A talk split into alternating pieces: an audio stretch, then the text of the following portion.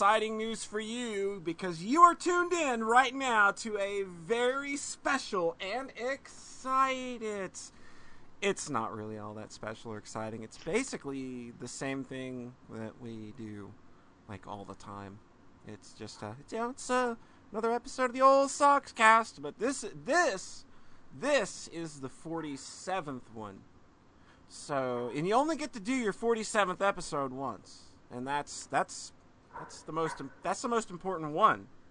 You don't want to mess that one up. Don't want to have any any problems there. Eh, Good ad libs, guys. so, to my immediate virtual right, he's gonna sex you up. It's just like Rhett. Agent, just like Agent Forty Seven. Yeah. You know, he's so known for his virility Yeah. and such. he's the James Bond of the video game world. Oh yeah. Very much so. Rhett, Hi, my dog, my boy, Woof, my broski, my homie, pal. my pal, my bud, my Uh-huh. my person, my right hand man, the sensei of our dojo, the the force to our hunter, Andre. What? And the Oh, oh, right. how's it go, how's how's it going, Rhett? I almost Okay. had one, but then we moved on. Yep. Too late. No, Over. sure. Just do it. Just do it. I don't, I don't, I didn't actually have one. I don't know. I was like, the dragon to our ball. I don't know. You just I gave you the ball and you just fucking threw it in the dumpster. and Hey. you were like, throws it in the Touchdown. toilet, has butt problems all over it, forgets to flush, leaves the seat up. Good fucking job, John. Way I to, took way to ruin another stellar fucking podcast. So, took Red, less time than normal. it- yeah, yeah. He just like he's really on the ball when it comes to dropping the fucking ball. In the toilet. Right in the toilet. How's it going, Rhett? It's okay. Doing all, doing all right. So Can you hear the dog barking outside? I heard a dog, but that's okay because we, we regularly feature dogs on our podcast, so it's okay. neighbor's got a dog. I'm not too thrilled The about it. dog, dog friendly zone. It's like, it's like Oh that, yeah, we, oh, that's like that Aerosmith song. Neighbor's got a dog. That's how that's how that goes, right?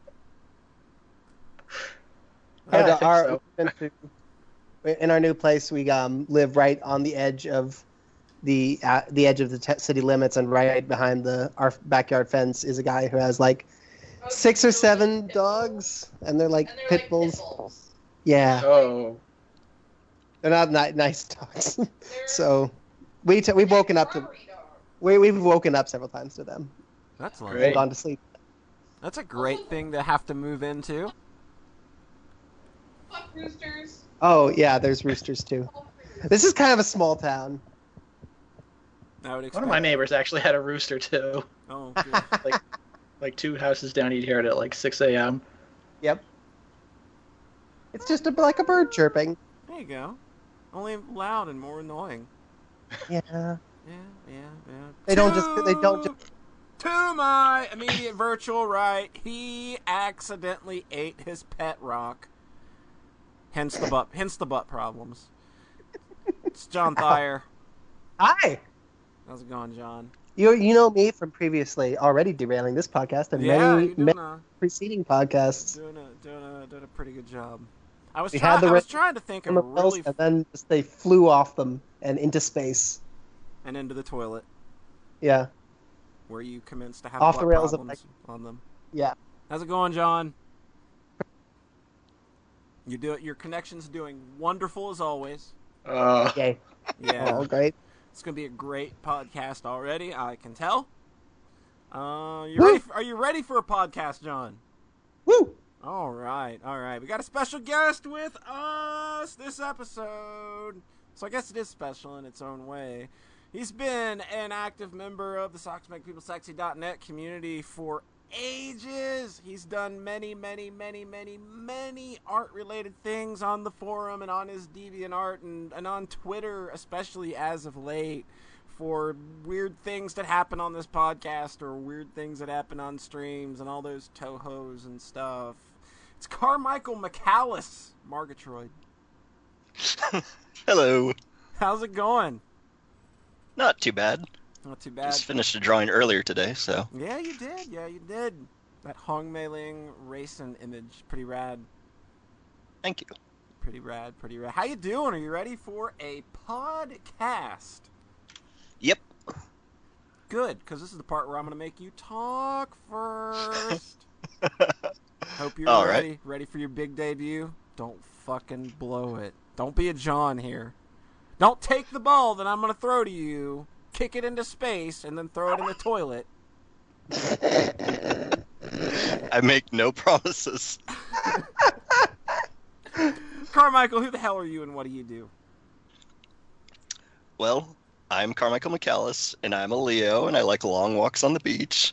No, I uh, I do a lot of drawing online, and I play video games, play D and D, Mhm. and lot watch a lot of anime. Oh, wow. Watching a lot of anime. Well, you picked the right podcast to be on. We do that sometimes. Not a lot. Not a lot, really. Uh, I've been actually playing more games this year than normal, but uh, I've noticed that. I've seen you burning up Steam quite a bit this year. Yeah, normally I'm playing, or past year and a half, two years now, I guess, I've been playing Final Fantasy XIV. But then I started having computer problems with it where it would just completely crash it in kind of an odd fashion. That's not. Where, Ooh. yeah, it's the the monitors go black, the sound cuts, but the tower lights are still on, as if it's still going. And the best my friend and I could determine is that it's probably something with the power source. That would be my Oh. guess. Yeah, because it's only when I'm playing like that, and it happened once with Borderlands too. But like anything else, it's fine. So Sounds like I got the graphics card not getting enough power. yeah, because I I'm almost certain it's not the graphics card because I've had that go bad on me, and it was completely different. I've been watching a lot of like Game Grumps and stuff, Yeah, and before any kind of video would cut it. So, gotcha. but um, I bought a new power source. My, the last one I got was like back in November, which is why this is annoying me. Yeah, that's, but, um, that's pretty short lifespan for a, a power supply. Yeah, so and it had like really fucking good reviews on Amazon too. It was like 1800 reviews and like 95% positive, so I guess I got the one lemon. Oh, But um I have the new power supply and I'll probably change that out either tomorrow or uh, Monday. I just didn't want to do it before the podcast and have it explode and then have to change the other one back in because Yeah, that takes like an hour. So yeah, you need to get you one of those modular power supplies, man. Those things are rad. That's what this one is. But oh yeah, yeah, I- those are those are awesome. but I'm also not sure if maybe if it's just like a bum cord or something. So I'm just going to change everything out. Yeah, yeah, So, good idea. but um, yeah. But um, since I haven't been able to play that, I've just been playing a lot of other games. wow, that's um, good. Good little. That's a little. a good little sagui there. so I can ask you, what you've been doing? Well, after the um, I'll just go from after the uh, top four games list Mm-hmm. because that includes uh, Neptunia three. Ah, good which- stuff. Yeah, I burned through that in about a week. It was Wow. it took me like 40 hours. but- the Neptunia series I just love. And I have you guys to thank for that because you're the ones that told me about it. So, Mhm. and but um I mean the humor is just right up my alley and it's although 3 it it's a very funny game, but it does have some pretty good gut punches that it Yeah, throws you too. It really goes for like I think Mhm. especially if you pursue the true ending route, that game really goes for it like in a serious way that you didn't you, you might not have been sure that they could pull off. yeah, like with Mr. Bad's family, Yeah, that's like, like, when you I- get introduced to them. it's like what in the world? Yeah, it's like we joke about Mr. Bad a lot, but like his arc is actually really good and sweet, yeah, it actually Yeah. has a really good ending. and he's named Mr. Bad. Yeah. yeah. I think one of my favorite parts of that game, even though it's a really fucked up part, is um when IF gets kidnapped for the first time. Oh no. And it's like first when everyone uh, runs up to R4, and then like uh, Nepgear's like, uh, she looks kind of familiar, and they're like, hold on, hold on, hold on, and it's like, and then she transforms, and she's like, Nepgear's like, uh, she looks really familiar, and the other's like, yeah, yeah, yeah, later, later, later, and then, and then it's like you kick her ass, and then uh, Sadie just keeps wailing on her, and Yeah. R4's like. Like, well, what the fuck? I'm done. She's like, oh, you're No, done, you're- but I'm not. and just the picture that they show for IF's face when she's looking at that, it's like that is a child that knows fear. That child is traumatized for life. yeah, It's they do that so well. yeah, and it's like, like I said, it's really fucked up, but it's just, it made me laugh so much. And then every time after, she calls her uh, uh, Lady Plutia. Yeah, she is very formal when referring to her, and, and and even as an adult, still gets very antsy anytime she transforms. yeah, It's good stuff. But yeah, that but that game is just, it's really amazing. It is easily the best of the three. Yeah, I agree. Yeah, yeah, I've got to Ollie. agree. Oh, Well, look, your, your number one last year was Rebirth One. Just there saying. are other reasons for that. There are reasons for that. I know. Yeah, but yeah, Rebirth 3 is the best of the series. Um, I'm eager for Megadimension. That's that's Cool. going to be really good. Yeah, Cool. and that that is coming out on Steam, right? Yep, it's official. Awesome. It's currently in beta testing now. Nice. I hope they actually test it this time. yeah. Well, this is actually being in- done by Idea Factory, and uh, like it's being done like you know by their own team, and like the the spin-offs were ported by the teams that did those. So Tamsoft did Neptunia U, and Sting did Hyperdevotion Noire's port. So Uh, Yeah, I never picked up uh, Hyperdevotion Noire just because of what everyone was saying day one. It's like, I'm gonna wait on that. It'll be on sale again. So Like, like, I'm not in any hurry to play that game at all. Like I thought I was gonna play that game, and then just like yeah, whatever. I'll get to it at some point. yeah, I played like 20 hours, and I'm just like, you know, this game's really repetitive. Like even bugs aside, it's just kind of like, yeah, it's middle of the road strategy game that doesn't do Mhm. a whole lot for me. and, it, and honestly, if I was like jonesing for a strategy game, I think I have like five or six in my fucking Steam backlog that I could yeah, play. yeah, So yeah. Like if I needed to actually play a good strategy game, I'd just roll. I'd just roll another XCOM campaign. Yeah, how many something. XCOM games are there out now Um, well, there are like of the new ones? of the new one, just two, There's or there's just- three okay. technically, but one of them's an Two, and then that that expansion, right? Yeah, yeah. declassified or something. No, the expansion is uh, Enemy Within. Enemy Within. Oh, okay. Yeah, Yeah, yeah. I need to I need to play that. So like if I wanted to play another strategy game like immediately, you know, and, and I didn't need the Neptunia flair for it, I would just play uh, Enemy Within. actually, have you seen those mods for XCOM 2? They're pretty good. There are helmets for all the char- for your characters that are just voice Neptunia packs. heads, and there's voice packs in both languages, wow. so you can just make the whole Neptunia squad in XCOM 2 now. that is pretty awesome. Which is even more tragic when they die gruesome deaths. oh, but that's what's gonna make it so fun. Yeah, that's what would be very funny. 'Cause that whole game is about your personal stories of like, oh yeah, DMAC was my sniper, then he died Yeah, when a car yeah. blew up. When I finished, uh, like when I finished the first XCOM, I only had like three people left. It was like, well, and I named everybody after all of you know the people on the forum and stuff. So it was like, well, see you later. And Chelsea ended up being my uh, my my my Psi user. So Oh really? yeah, whoops, didn't know that. Oh, oh right. Yeah, I watched uh, my friend play a little bit of XCOM 2 uh, when I went down to LA a few weeks ago. Mhm. And it looked pretty interesting, but it's like a lot of those types of games I tend to like rush when you're really not supposed to, so I tend to be kind of bad at them.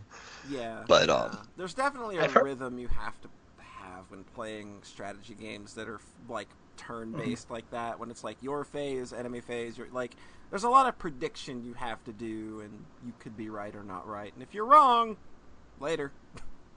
I've Yeah. actually, when XCOM 2 came out, though, I think people were kind of thrown because it actually does encourage a real rush heavy, quick yeah, play style. Yeah, like all of the missions seem timed and stuff, and like you've got to get to certain objectives within a certain amount of turn. Like you've really got to play that game aggressively. Yeah, so that actually sounds like it might be up your alley. Okay. Well, I'll keep an eye on it. I do have um I think you technically have two copies of the first uh, XCOM. hmm Um I just haven't gotten around to it is all. So but um I think both of them were gifts too. so but when I got the second one, it's like, all right, I should actually install this because a lot of times I'll just hold things in my inventory. So, Yeah, yeah. but but um after I finished uh, Rebirth three, I was like, okay, well, like most of these characters are actually video game companies. Which companies of these do I actually have games of that I haven't played yet? So I looked through and I found um, Half Minute Hero was made by uh, the Ninja Girl. Oh, uh, uh, um, marvelous. Yes. and so I've had that one for like four years, so I finally decided to play through that. Um, just the first campaign. And it was actually quite a bit more difficult than I thought it would be. Yeah, Because I played like It's time puzzly, really. yeah, because I played like the first level or two on the 360 a number of years ago, Mhm. and then when it came out on Steam, I was like, oh, I'll just pick it up here because I prefer to use Steam if I can. But um, I got through the first campaign of that after a few days, I think, and uh, it was pretty neat. Um, like you said, it is quite a bit of puzzle elements. Um, there's one of those fights at the end where it's like you actually have to hold off on killing someone if you want to get like a certain ending with that. It's or the uh, true hero achievement, I think. Hmm. Um, and that one threw me for a loop for a bit. But uh, Yeah, that, that, that, then- those, are- those games are really interesting because it's not just the RPG. Like they, they all have different play styles. Like when you get to the different campaigns. yeah, and I I started the second campaign, but I really couldn't figure out what to do. So it's like I'll just come back to this later. So, but then I moved on to uh, Falcom, and I played through the whole Ys series. Oh Lord. Oh, jeez. Mm. Yeah, and I think uh, both Polly and Rhett saw my screaming and swearing at Yeah. that game in my screenshots. Oh yeah. Yep. Yep. Yep. It's, I mean, overall the series is good because I did stick through all of them, but it's just some of those fights are just such a pain in the ass, Oh, yeah. and it's like I think in all of the games, every single boss fight I had to struggle with, yeah. and especially that first the first Ys game, just the, the bosses are difficulty spikes. I didn't even know what the hell to do the first time, and then it's like, okay, yeah, you're supposed to just do chip damage to this guy, while avoiding all these gouts of flames shooting out everywhere. or, or it's like, oh, I just I don't have X sword yet, so I cannot actually do anything in this fight at all. Yeah, and it's I think maybe with that one, it's like I also went out and got one more level, and it's like, oh wow, I'm doing real damage now. Yeah, yeah, it's so severe because by that, like, you have to be max level in that game, like, by halfway through it, or you're dead. Yeah. You're not gonna do anything, and then like you don't get any better after that. Yeah, and it's because I think what I started doing with a lot of them is this like I would get experience until pretty much it was very very obvious that you weren't supposed to get any more, Yeah. just because that game is not subtle in the slightest with that. No. Where it's like, oh, I got 50 experience. Oh, now they're giving me two, so Okay, I I'm guess I should to move on. Yeah, yeah. That's a real Falcom thing. Like even with Trails in the Sky, I would get I would enter a new area and like for three or four fights. Oh man, I'm finally getting like four or five hundred experience a fight. Oh great, now I'm getting twenty. Okay.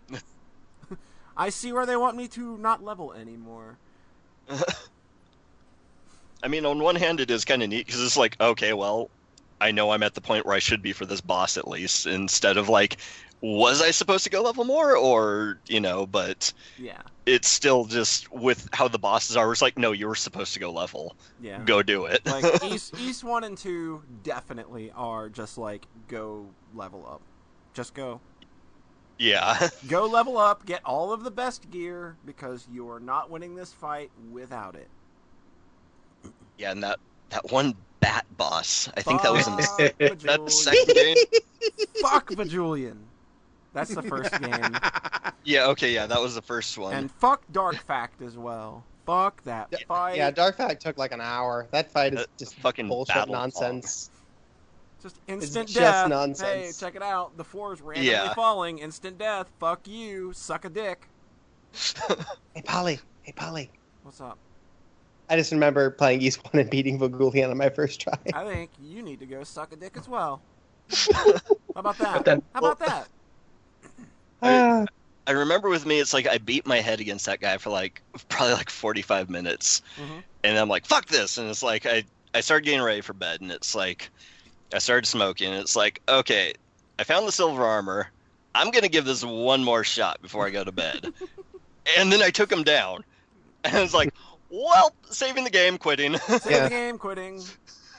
yeah, you either have to stay close to him or stay far away so that he doesn't turn into like an impossible giant mass of bats and stays pretty yeah, constant. it's- he stays tethered to you, kind of. Like you've got to be very careful Close with was your it? movement. Yeah. Yeah, it, it's like you because you kind of have to like almost run circles to kind of like help gather the bats up, so that way you have enough like Yeah. space. But then you can't get too far away because he only has like a two second window opening to attack him. So Yeah. it's It's it's like a millisecond. it's, dreadful. ridiculous. It's dreadful. but Well, then yeah, not can't be that bad because I beat him the first try. But yeah. and then I moved through the uh, 3D ones. Uh, Mm, Origin. Origin, I didn't really care for all that much, just because it's like I played Yunica, who is awesome, Yes, but the story just story just shits all over that girl. yeah, and it's just like everybody that. has to go. You can't use magic. It's like I, I don't think she forgot anytime soon. you Yeah, know? like she's painfully aware. Like she can't use magic, but the girl fucking throws around and acts like nobody's business. yeah, She got oven And- mitts on and a big old axe. She's coming for your face, dog. It's like you can't use magic. Oh God, my face! Give that back. We're we're watching. We've been watching a, a friend of mine, uh, Duo or um, After Five on Twitch. He's been playing that game blind on Nightmare, and it's just been hilarious. yeah, his his struggles and, and, and hearing his contrasting stories with how Carmichael's went because he played on normal and it, he said it was bad enough. But then, Yeah. but then seeing these fights on Nightmare is just so ridiculous. The the the second stage of the second Epona fight is so stupid. yeah. I just caught a bit of that when I tuned in today. I kind of accidentally made him rage quit yesterday, so I don't think it Well- was you. I don't think it was you. I think it was another I person. was I was one of the two. that Mm. was saying because I just made a suggestion. I was like, well, I noticed that when you use the fire sword, you hit the boss too. Maybe use that more. And then it's like he switched to that, but it was like, Mm. yeah. So it's like, well, not saying anything Wow, so anymore. you're, you're, you're one of the So- reasons I got modded, huh? I guess so, but I was just that was pretty much why in on Twitter I was like, one of these days I'll learn to shut up. Oh. but What happens when you use the fire sword? it it made him able to win the fight. Yeah, and he's He been was trying used- to do it. You know, like he's he's the kind of Oh. person that wants to do it on his own. He doesn't want people to tell him how to do stuff, and that's awesome because he's been figuring it out on his own, and that's been fun. And I mean, in my defense, it wasn't like he had just died and I was like, oh, do this. It was like he had been going at that thing for a while. Oh, yeah. And it's like at one point he did pause and he's like, I need a strat for this guy. And it's just, but he kept using the same sword and it's like he was only attacking one enemy at a time and it wasn't working. and I mean, I didn't mean to like go, no, you need to do this, this, and this. It was like, maybe try that. Maybe try something else. Yeah. but, oh well. oh, well, that's no big deal. No big. Deal. I'll just keep quiet whenever I'm in there. I did miss the one boss that I wanted to see him fight because I wanted to know how he beat it, and it was the one right after Creeper that uh, that uh, scorpion type thing that summons up all the bugs. Oh, apparently he had to look up a strategy for it. Okay, yeah, because uh, I don't know how the fuck I beat that thing. Yeah, he he was there. He I know like he started streaming again at around like 1.30 in the morning or something. Uh, yeah, and he was stuck there for a good hour. And he- Okay. and he, I think he just looked up a video. Okay, yeah, because that one, it's like I beat my head against that guy, and it's like I finally just kind of abandoned all defense, and that seemed to be what I needed to do. But it was, I think that fight pissed me off more than anything else, including that double head boss that he was currently fighting. Yeah, yeah, yeah. That boss looked fun too. Which is another boss from Ys One. Yeah, it was at least a lot easier in Ys One. Yeah, like, yeah. That, that boss is pretty easy. Just skate around and make sure Yeah. you don't hit it head on. That's all you've got to do. hey But um, then I played the uh, Othin Felgana, which I usually just call Othin Flargenhagen because that's easier for me to pronounce. That game. Yeah. That was, that, my, that game's that was my first Ys game. That game's much. It's better. real good. I think I honestly had just as hard of a time with that as Origin. Oh yeah, like But- those games are hard, but I think that Oh, yeah. I, I think that like Oath is a much better game than Origin. Yeah, for sure. I agree. And, and it, it was actually the original of Oath is uh, the one that got me into it, the Wanderers of Ys on oh, Super. God, that, that game is rough. Yeah, and I mean, I I honestly can't tell you too much about it. I just remember it was a side scroller, and I did actually beat it, Oh my god. but that was also like 20 plus years ago too. Yeah, so yeah. it's back when you got a game or you rented a game and you fucking beat it because that was the only game you're getting for a year. exactly. So it was like, well, I have this, might as well continue. Mm, And I think I was just also a lot more tolerant of that kind of bullshit too when I was younger. Weren't we? It's like all? I expected that. So. Weren't we all? but um, and then I played the uh, Ark, and that one Ark was easier for me because you could actually stockpile healing items. Oh yeah, yeah. Just stock them up for days. Not a problem. On the downside, that was the one that also taught you how, or forced you to learn how to do that dash attack thing. Oh god. Even though the game gives you like the absolute worst way possible to describe how to do it. Yeah. And I did finally get good at it, but I didn't like it. Yeah, I, I don't I, like like Napishtim. It's an all right game, but it, you can tell that it's very prototypey. Yeah. But um it despite all the problems I had with those, it does make me wish that 4 and 5 was on Steam because I would like the whole story. And Right. going from pretty much 3 to 6, it's like okay, they just brought in a bunch of characters. I have no idea who these characters are. I think I feel like the numbering, the whole numbering thing in those games is just kind of a complete clusterfuck mess, and it probably isn't too important to take, pay attention to. It I mean, I know it's just like they're pretty like insular, I guess would be the right word for it, where it's Yeah. like they're all pretty self-contained. Yeah. but it's like There- it's just like little side characters and stuff. Mhm. There were two Ys fours that were completely different games, one on the TurboGrafx and one on the suit on the SNES, and also they re they remade Ys four with elements of both of those games for the PlayStation Vita like a year ago, Yeah, it's and so weird. made that also Ys four. Yeah, I think it's some memories of Celceta. yeah, Yeah. Ys five, and oh. yeah, and Ys five doesn't even is like a bad Zelda game, Yeah. as I understand. Yeah, it's Got- not good. It's not very good. that never got remade, and then there's Ys 6. So it's really weird, and it probably you probably don't need to be like, well, I played Ys one, two, three, four, five, six, seven. It- yeah, Yeah, A lot then of it- seven. Seven is Oh. PSP only right now. Yeah. yeah. It's a good game though. I like Seven, despite the fact that I think it's like the most boring story this side of Secret of Mana. I think that that game is really fun to play.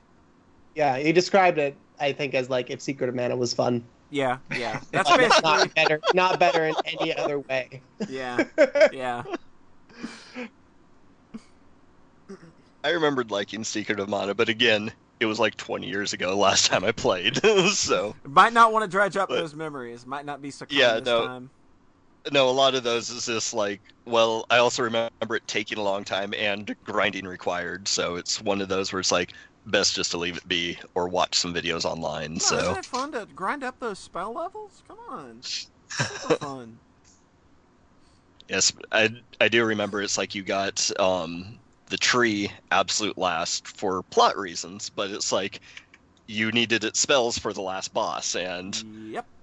you're pretty much grinding those levels on the boss. I actually got to the Lich and then couldn't win, and then that was when I was like, oh, okay, yep, I'm done.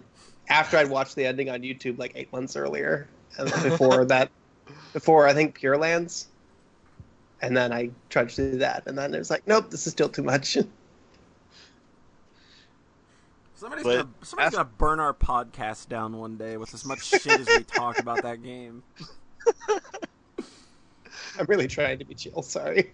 oh no, I'm fine with it because I think the Okay. game's, I think the game's garbage. But after that, I played uh, Sparkle 2 Evo, and I think the best way to describe that is it kind of looks like the um, the starting stage of Spore. Oh, Where it's- right. You're just kind of like this little uh, microbe thing, Mhm. and you go Okay. around and, and eat other bits, and that's pretty much all there is to the game. Right. and it's you can kind of turn on like where it's um you're going against the computer at which point it's just kind of like a race or you can just kind of go at your own pace Gotcha. Gotcha. but um it's kind of neat it's very pretty but that's pretty much all there is to it Kind of like then- flow. Sounds like Oh, I, I haven't actually tried flow but yeah. It- I don't really like it, but um, yeah. it's so like violent. You're going around eating.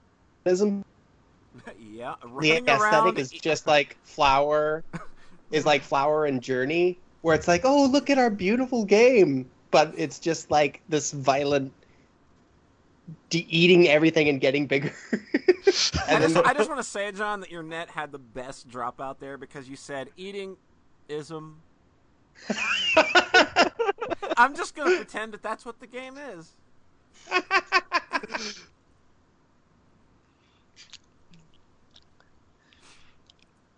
and Up next. um Yeah, after after that, I played uh, Forward to the Sky, which um, I got a hundred percent achievement on that in two hours. it's yeah, it's uh, it's like this little platformer with some beat 'em up elements. It's uh, it's very cute. It's pretty much about this uh, princess that's going to a tower that's floating up in the sky, and there's some crystals in it. Mhm. But there's this scary witch that scared everyone out of there, and so the princess is going to go and defeat the witch and pretty much as she traverses the tower she kind of finds out what actually happened and who this witch is and all that kind of stuff Right. Right. and um, in order to get uh, the story bits you have to collect the crystals as you go through and there's uh, 75 crystals and then 22 enemies each enemy drops one crystal uh, one there's one big enemy that will drop three Uh, so you get, you get 100 crystals per level Gotcha. and and that's also the only achievements is for clearing a level and getting all the crystals in a level Mm. but like I said, it took me about two hours, and it's a it's a fun little game. It's a nice little story. It's one of those I'd recommend uh, pick up like whenever it goes on its sales, which is pretty often. Steam, But, sale um, Steam summer sale coming up. Never know. Yeah. So and and like I said, it's not very difficult at all. There's only like two or three times where it was like, oh, this is kind of hard just because of what you were having to do or stuff like that. But it was a fun little distraction. Mm-hmm. And then after that, I had picked up uh, Borderlands pre sequel, so I was like, you know what? It's been years since I played through Borderlands. I'm going to do that. So I replayed Borderlands 1, and I played all the DLC for the first time. And before, I'd only done the uh, Secret Armory, Armory of General Knox uh, with some friends of mine. And so this time I also played through um, the Zombie Island of Dr. Ned and the uh, uh, robot or the Claptrap Revolution as well. Right. And those were pretty neat. And it was also kind of nice to see the Claptrap one since that leads directly into Borderlands 2. And that was about the time that I realized that my computer was having power problems because I started trying to play FF14 again at that point. Uh, And also Borderlands 2 crashed on me one, only one time, but mhm. it was enough for me. And also, I was doing the second playthrough on Borderlands 2 because I pretty much stopped right after my first playthrough. So I was like, I'll just do that. And the difficulty is way too hard for me to have fun with that because it's like because you know how it goes up in difficulty whenever you add more players. Yeah, yeah. The scaling's terrible. Yeah, well, with this one, it's when you start the second playthrough, it's more like you're at one and a half times difficulty. Oh. So it's it's not where it's impossible, but it's like everything is pretty much just two shotting my shields here. yeah. So it's just, Yeah. it's really annoying. And I imagine there's a And it- lot of bullet sponginess going on.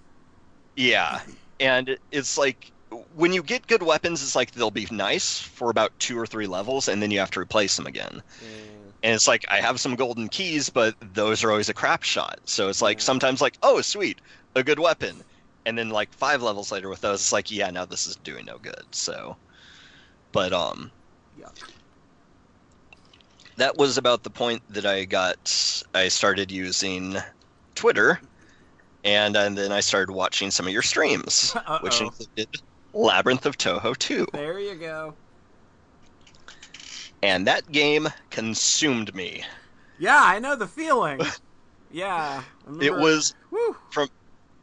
from start to finish. I think it was about seventy-five hours. Yeah, that's about where I ended too. And I should apologize to both you and Rhett for just spamming the feed with screenshots. Why would Especially Rhett- Well, especially Rhett, because I think when he accepted my uh, friend invite back in like December, I don't think he had any idea what he was getting into with me. Well, Rhett is like Touhou guy. Like he's gonna care if there's more Touhou on his fucking timeline. well, that Uh, was al- that was also with the uh, Neptunia three as well. It's just like Yeah. all the screenshots. Oh, but everybody was doing that with Neptunia 3. Like, Yeah. you, me, Polly, Raquel, were just like, this game's real funny, you guys. Yeah. there is a lot to capture here. I've been trying. To, Yeah. I've been trying to not do that with some of the games that I'm going through these days because it's like, oh great, am I gonna like make everybody mad or something? Well, I will say with mine, with my screenshots, it's usually only about half of them that I take actually go up into the feed. The other one's it's like, okay, yeah, no, maybe not with this one, or no, I've already posted like twenty. Yeah. I took like 500 screenshots in Neptunia 3. I just didn't Oh, post like almost Yeah, any of them. I think I only posted about 40 of them, but I've got about 500. That was basically me in Dark Souls, Yeah. where I just had all those pictures. But the uh, Labyrinth of Touhou 2, that was one where um, it was very hard, but it was really fun too. I think it was when I reached Mokou was where I first felt like I don't think I'm actually going to complete this game. I think Oh. I just hit my skill level. and because because her gimmick is so hard to overcome because she heals every fucking round, and it's just like, how am I gonna like? I've got to do over the twelve thousand points of damage she's healing, you know, in order to like, and I've got to not lose turns over this, or it's gonna get worse. yeah, and it's like I love the- it when Neptunia starts pulling that in the back end of Rebirth one. Oh, you're gonna, you're gonna love the rest so of that fun. series then. but it was um because also the very first time i was doing this like okay i can't i'm only doing like you know 9 to 1300 damage around it's like and that's with cirno it, assuming she doesn't just get fried right away yeah. and then and so i'm looking through like my characters at one point and then it's like i'm looking at cirno and i realize her two main attacks are composite That's not good. I'm like, wait a minute. And so then it's like I redistribute it because she was doing like I think 450 damage. Yeah. It was something like that. And it's like I need to do a lot more than that. absolutely. and and so then it's like I redistribute it so they're both even. Mhm. And I went back and then I was doing like 900 damage a turn. So it's like, all right, there we go. I just need 200 more for it to actually like stick.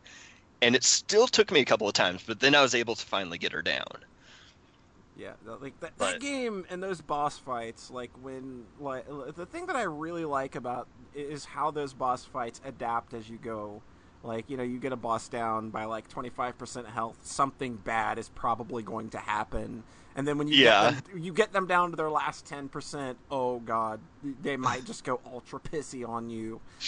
yeah. And I will admit without shame that I had like the wiki open Mhm. with like boss strats and everything because half the time it's like I'd read through it, I would try what they said. It's like that didn't fucking work. So it's like okay, just be aware of this, this, and this, you know. And then I would just try to do my own thing. yeah, And I can't remember which. Oh, it was those three golden balls Oh God! with the made a- fucking Lavos uh, shtick. yeah, you made a big like- mistake, didn't you? Yep. I think that one I just went ahead and quit. It's like I'm not doing this. I already know. if you, if you kill if you kill the tank ball, uh, that's the one in the front, it will instantly revive the other two, yeah, and, and then uh, like full health too. Like, and these are bosses that have like 100, 200,000 health apiece. So you've got Yeah, to take you've got to take all three of them out. yeah, because it's like I, I eliminated the healer and the damage dealer, Yeah. and then it's like they popped up next turn. It's like it's like I I tab back over to the wiki. I read through, and it's like I read it closely. It's like right in the middle. It's like we'll revive if both are killed. It's like start the fucking strat with that, please. and I think with that one, I may have taken out the damage dealer and left the healer Mm, because I think half the time it was healing itself. yeah. So it's like okay, that's fine, you know. Yeah. But um, The one on the left is actually I didn't know this until I watched Gesh's videos, but it's actually vulnerable to instant death. I think I was actually able to poison all of them because I always had a Reisen out, Good idea. and she lowers resistances. Yep. Good idea. But um, well, it's I mean, you, as you could tell by the one picture, I just loved her in that Yeah, game. Yeah. Like when I when I finally brought her out one time, it was like, holy fuck, she's good. Yeah, she is amazing. Like I think that I think that in terms of uh, uh, uh, of like a toxicologist and you want somebody to throw poison on things, I think Wriggle is better, but I think that Reisen is faster about it. Yeah, and it's like I did um I did make Wriggle a toxicologist, and most of the time I would have her out for uh, poison dealing. Yeah. But it's just how she can like debuff anything. Yeah. And it's just like bam, everything's debuffed. Bam, do it again. Yeah, Bye. if you don't- if you if you like you know like a killer team is to have like Tenshi as a tank, and then you know she can she has that uh, great sword of Avishi, I believe. Uh, Yeah. which which will eliminate just buffs completely, and you've got Reisen who can also you know take out buffs as well as debuff. It's a really crazy good team to have on your front line if you can keep them survivable. Yeah, no, it's uh, Tenshi was my main tank for the last boss, and that was the main reason why. It's like, haha, hundred defense mine. It's like, bam, not anymore. Yeah, yeah, Especially because you can pick up the skill that will add that to her regular attacks as well. yes. It's not as high of a chance, but it can still happen. Yeah, you can And still make it awesome it stick. So even so, even when she's out of magic points, you can still just have her go with it. It's And it's, it's like- good. And honestly, with that last bi- boss, you need her out of magic. yeah, and it it took me a few rounds uh, before I realized, oh, he's healing off of that. Mhm. I should probably stop concentrating. yeah, yeah, yeah. but um, it honestly with with some of those characters, I was surprised how useful they made them. I think Like, that like um, nearly every character in that game has a use. It's just like you Yeah. can really just build a team of your favorites and try to cover as many bases as you can with equipment and natural resistances. Uh, and So using- rad. It's it's really really good. Like I, I don't think I've played a dungeon crawler as satisfying as that one. Yeah, it was. I I just really loved that game, and I mean, it's like it, it surprised me just like even how useful Rumia was, and it's like I kind of figured you know she wouldn't have too much use, but it's like she has that one attack that ignores all defenses when she uses it. Mm-hmm. It's like I use that to take down that uh, golem FOE. Oh yeah, 'Cause- yeah, She was the only one that could deal damage to it. yep. but um and then i mean some of the characters did did end up getting replaced like um uh the aki sister um minoriko Yeah, yeah it's like she got replaced by sanae yeah. because sanae had her always hit attack a major heal just like her and the ability to remove all uh, debuffs as well yeah. or the uh, ailments She's really useful. I, I, I stuck with Minoriko though, uh, through my end game. I think it's she just ended up getting switched out at one point because I was fighting probably some really dodgy enemies, Mm-hmm. and so it's like okay, I, I'm going to use her, and this is she never made it back in. Mm. Um, but I think yeah, with Sanae, I made her a uh, a, magi- a magician. I think Mhm. they're the ones that uh, grant magic back. Yeah. yeah, so she just became kind of my MP tank for everyone. Good. and good. but um and then uh Yugi became my major damage dealer and she was a bit of a pinch tank as well absolutely. um yeah, 'cause i'm looking at some of my screenshots i have here yeah she ended up with 8000 hit points at the end nice. and and Meiling was my secondary tank with uh, 10000 Mhm. And then my other major damage dealer was alice because she has a very good variety of attacks Yeah, she can cover a lot of bases and is good in almost every situation. is and i think her uh, evasion ended up at like 150 or something Nice. so it's like she was a bit of a dodge tank at times too, and it was always nice to see where it's like everyone hit except Alice miss. nice. and Reimu ended up she was pretty much the healer at the end and um and a buffer. Yeah. But I got all of her resistances like almost as high as Tenshi's, I think. Jesus. Where it's like a lot of times she was barely taking any damage. wow. That's, But that's it a was- serious time in the library there. Yeah, she was the one that I think got me the achievement for 750 or more points on one character. Christ. yeah. That's quite a bit. That's a lot of time Yeah. to put into one character, yeah. yeah, I was constantly broke in that game. Well, Oh, Yugi yeah. was the one Yugi was the one that got me the waifu achievement cuz that was 100 points or more. Yeah. And that was like right when I got her. Mhm. And it's like uh her, Reimu and Alice probably spent the most time in the library, but it's like anytime it's like, "Oh, I got 50,000. Oh, I'm broke." Yeah, yeah. Uh, It pays to just like blow your money in that game because it's an infinitely, you know, you get it by the truckload by the time you're at the end of the game anyway. And if you're not spending points in the library, you're probably going to end up in a bad situation. yeah. Get that speed And- upgraded. I'm honestly not sure how you got that far without those speed upgrades I- some of those bosses. oh my god, they're the murderous. one- like some of the ones before, it was like when I realized what point I was when I had seen that stream, it's like, how did she fight those other bosses? Those things were too fast for me even now. I re- I relied a lot on speed debuffing, and it was just that's really you know it's like, it never occurred to me. Hey, I could spend points on speed because I'm a fucking idiot. but since I had since you had mentioned that and I'd watched that stream, pretty much like when at the shrine every fifth level, I would just put that point into speed. Yeah, Each good time. idea. Good idea. So that way it's like they always had a little bit of a speed boost. Mhm. And then I'd just go ape shit in the library. Yep. but um yeah that that was just a really fun game for me and it was also i think the other reason why i liked it is just because i everybody knows how much i love touhou i don't shut up about it Yeah. And it gave me a chance to pretty much interact with those characters because i those can't play characters. bull elf for shit And it's, and it's got a decent little story, and the characterizations are pretty good. Like it's decently Yes. written. It's not terrible, crappy, awful fiction. Like, Yeah. uh, like Labyrinth of Touhou One's story is just god awful, and like the characterizations are so dumb. Like I don't know what they were thinking. It's just like, why are you making Voltron jokes? This doesn't make sense. Yeah, because it was, and I I did like the characterizations too. Just like where it's like Reimu was talking shit to just pretty much anyone. Where it's like Minoriko's like, I wonder what kind of flower this is. She's like, of all the eight million gods, I get the one harvest god that's like, oh look, a flower. I like uh like uh, when you're in the fire stratum and they drag uh Cirno around like an air conditioner. That's that was pretty good. Like, oh, these things can Funny. like uh, change the temperatures. Uh, should we make it cooler? Yes, all the way cool, please. All the way cool, please. oh god, But- yep, that's a great, great game, and the quality is fantastic. It's just so well put together.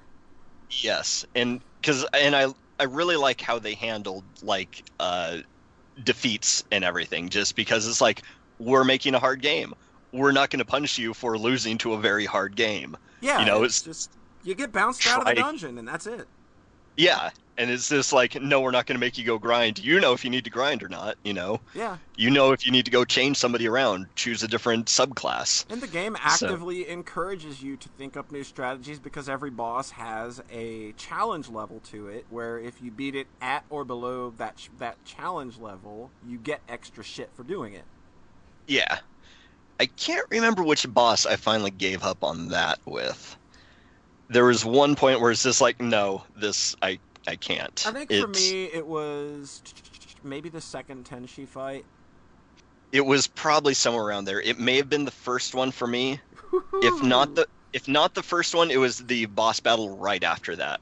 Yeah. Or is this? And at that point, I may have just been over level already. I was just like, "Fuck it, roll on through." yeah. And it's like, and a lot of those were still pretty challenging too. It wasn't like it just turned it into a steamroll. So No, you like I never had a point where I like even when I was over leveled, I never felt like I I just went in and stomped a boss. Like I came out hurting almost all the time. yeah, I mean, there were a couple of times on stream where I just kind of like lucked into a good idea or a good strategy. Um, like when we got through the Alice fight, or not the Alice fight, the um um um um um, um the Remilia Sakuya fight. Like that was just like off the cuff strategizing, and it just worked. that that was the other thing. It's like I don't know how many times with the boss battle where it would just do something right at the beginning that like fucked me over. Yeah, and it's like my my mouse is just hovering over the little red X. It's like, no, fuck it, I'll give it a shot, and then it's like I actually pull through. it's like sometimes they will just be like, "Oh, great, my healer just went out on the first fucking attack of the fight. Great." Ex- exactly, it was shit like that where it's like, okay, switch turn real quick, and of course you just attack the person in the back row twice. but It is a mean, yeah, it, it is a mean game, but it is forgiving. And It is gentle Yes. as as it can be for being a very mean game. and I think that was and I liked that it did that just because also it's like there's a lot of times where it's like no you're gonna have to go and readjust your skills Yeah, And it's yeah, like, well the game doesn't give a shit about that because that's free to do yeah. and it's like I don't like having to constantly change shit like that but it's like when the game makes it where it's like they're the only thing you're gonna have to remember is oh what did I have equipped or whatever you know then it's like well that's kind of a very little thing to ask of you you know so like I would rather do that than have to go like just grind levels. Like I would Yeah. rather go re-outfit my party, like refund all my library points. Let's try this again. Let's throw these points somewhere else. Let's work our skills around. Let's try another subclass. You know, like I would rather. I would rather have to mess around like that and be playing around with strategies in my head than what I can do, rather than going like, oh, let's just go gain three more levels. Yeah. And I was actually going to do like a massive re-equip of everyone before the last boss. Mhm.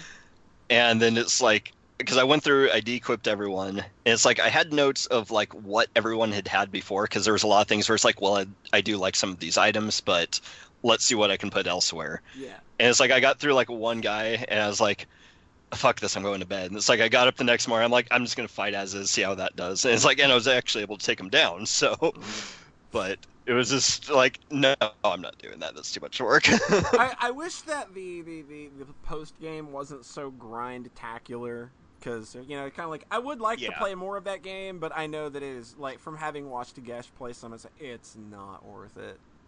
yeah i i took out the uh, boss rush and that was pretty much it. Yeah, the boss rush is really cool. yeah. Especially because it's like the first two it's like hit. Oh okay cool. Yeah, yeah, good stuff. But, good um, stuff. but after that i went back to hyperdimension neptunia u action unleashed Mhm. i think i had played like four hours of that um, before i got labyrinth of touhou yeah, and then i put in like another eight hours that day and i think i had ended up beating it not, point not surprising. Not surprising. Yeah. And then for like the next 20, 25 hours, I went ahead and 100%ed it. Why did you do that? Man. Why? because, You did 'Cause Natural honest- Tower. You did all of the Yep. Lily rank shit. Why? because I could. Oh my And god. honestly- And honestly, it wasn't too bad. It was it was tedious. It I wasn't where it was like aggravating. I got through like half of Neptral Tower with one team and was like, no more. Well, you want to know what was funny with me? What? I got through to the top with one, and then I beat the boss with Hmm. cheats because you're literally supposed to. Yeah. and then I thought what you were supposed to do, because all the levels just showed two characters. hmm So then I reset my um, progress on it, because I thought that's what you were supposed to do. Then I found out, oh, you go back to the first level, and you just choose two other characters. But uh, Neptral Tower may as well be called Lily Tower because it's an excellent place to grind the ranks. Yeah, you, you will And- get them up pretty fast. So pretty much what I do is I just take two characters, take them to ten. I probably should have stopped at nine, but I went to ten, hmm and then I would start over with two other characters, and then it's like they would pretty much all be around like level twenty-five or thirty, Yeah. and then I would just mix up the characters and then continue up to the top. Mm. And I liked all the little quotes they had. I mean, I don't think it's honestly worth twenty-five hours of work. No, it's But- not. It's not. It's not. I But got, it was I got all out of, I got all I wanted out of that game's post game when IF and Compa and and um, and Warechu appeared for a bit. I was like, okay, I'm good. Yeah, I think it was getting it the hundred percent is where uh, Compa started screaming at Warechu to die. That was really So- good. That was really fun. Aw. Yeah, well, he stole her line. Oh So well, okay, well that makes yeah, yeah. She's like, "Why did you say that, Mister Mouse? I was going to. I worked really hard on that line." Love is over.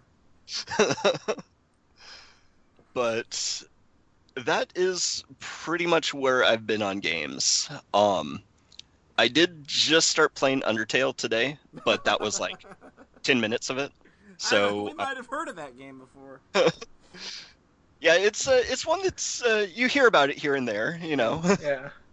Little known indie darling, you know. You'll have to, you know, you have to dig around to find info on it every now and again, but you know. heard someone who followed me on Twitter. s- t- Someone who follows me on Twitter told me, "Yeah, I'll play Undertale once people stop talking about it." And I was just like, You're following John Uh. fucking Fire. and it's I mean I do "Yeah, kind when I'm dead." I mean I do kind of understand that mentality a bit because it's like you want to play it without the hype affecting you. Yeah. And that's part of the reason why I've waited so long on it. Just because it's like I can also build it up myself. So it's like I'm waiting for myself to calm down about it so I'm not expecting more than it's going to give me. Right, right. That kind of stuff. yeah. and it's just i'm also really weird with games i have a lot of these i've had they're in my steam inventory i've had for years Mhm. and it's just it's one of those things where it's like i was super excited when i bought it but i still haven't played it yet because it's like it's kind of in that uh weird phase of where it's good and bad right now Yeah. and yeah. as soon as i play it it's going to collapse into one of those and i don't want it to be bad so as long as i haven't played it it's still good Yep. but Oh, don't worry, Undertale will stay good after you play it. It's Schrodinger, it's, it's Schrodinger's tale. Exactly. But um I mean all I've gotten into is where um uh, Goat Mom is pretty much like, wait here, I'll be back. It's kind of dangerous ahead. and obviously, you're supposed to go forward. Although, as soon as you enter the next room, she's like, you're still waiting there, right? yes! Get ready for a lot of that type of humor. It's just really funny, cute, and absurd in ways. You'll love it, I think. I, I did like the one fight you had with the uh, the frog guy where it's like you talk to him and it's like he's kind of happy you talk to him and it's like goat mom like appears and she's just giving him like this death glare he kind of looks up, shuffles off screen like "I- i'll be going now um, I'm out of here. She's very protective. Yes, yes. but um so i'll probably give be giving that game uh, more of a shot um in non-video game things um past couple of years i've been reading the discworld books uh pretty much all of them Mm. i i tried to read those like a number of years ago i picked up uh, the first three uh, color of magic um light fantastic and equal rites Mhm. and i got through uh, color of magic and it was kind of neat and then when i was reading equal right or um uh, light fantastic I, I just pretty much wasn't in the right frame of mind because it's it's very British humor, which is which I've been raised on. Right. right. It's like I I grew up watching like the young ones, Danger Mouse and Monty Python's Flying Circus. Mhm. But it was this he was going off on like some sort of tangent, and by the time I got to the end of it, it's like I don't even know what the fuck I was reading to start with here. So I put it down for a number of years. Mm. And then my friends that I visit in LA, I was um they have a lot of the Discworld books. I was like, yeah, I tried reading those, I just couldn't get into it. And she's like, oh well, the first ones are like they're kind of rough to start with, and so she gave me um Guards Guards, the start of the Night Watch series, and which follows around uh, Captain Vimes, and it was really fucking good. And so it's like pretty much every time I go down there, she gives me three of the books, and then I read them, and then I go down like every two months. So then I come back, I give her those, and then she gives me another three. And I think I'm pretty much down to like the last three books she has, which are the uh, Tiffany Aching ones, which aren't grabbing me as much as the Watch series, but it's not like they're bad or anything. I just prefer the other ones more, is all. Right. right. So, but um, I've only just started a Wintersmith, so, but I I think it's mostly with the Tiffany Aching ones because they all take place pretty much on the chalk or near it, Mhm. and it just doesn't feel as connected to the rest of Discworld. Although, I mean, granted, most of the uh, the uh, Watch series takes place in Ankh-Morpork, so it's I mean that's all one location too for the most part, but but it's it's a really good series if you like if you like British humor and uh, fantasy. It is it is Yeah, an excellent. They're classics. They're classics for Yeah. a reason. and I am glad that she uh, uh, she gave those to me because it's they are super fun, Right. and I will probably have to pick up a few more more On myself own, just yeah. because she did have a couple extras um, that she had like two copies of for whatever reason. So I now have Mort, Men at Arms, and The Truth as well. Cool beans. Damn. And um, that that's pretty much all I've been reading though. Is just all the Discworld books ever. cool. Cool. Cool. and then um, I've also been playing uh, Dungeons and Dragons. Um, I play with uh, some of my friends online from the uh, Captain SNES forum. Mm-hmm.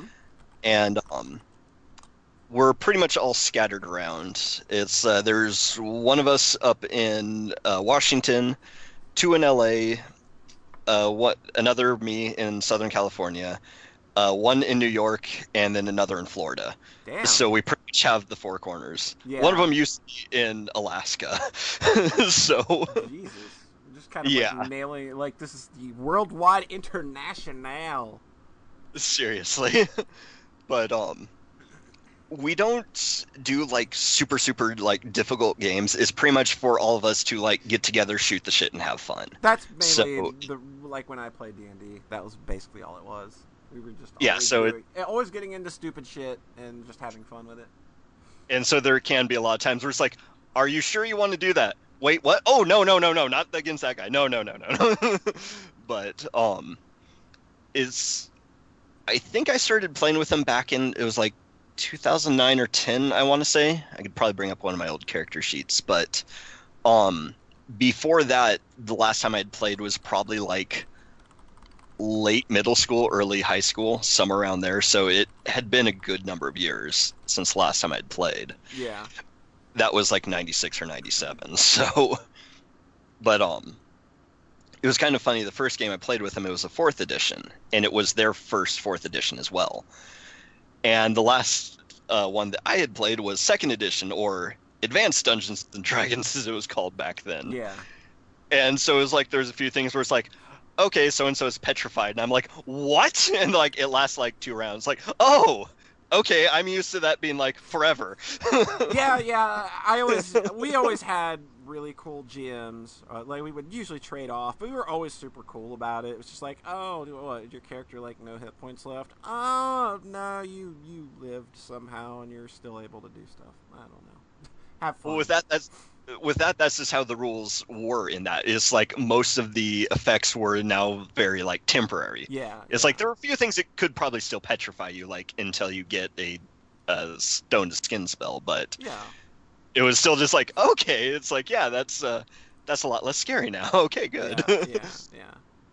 I know a lot of people go real hardcore with D and D campaigns, though, with where it's just like, oh no, you died and you aren't going to be But, doing um, anything the rest of this session.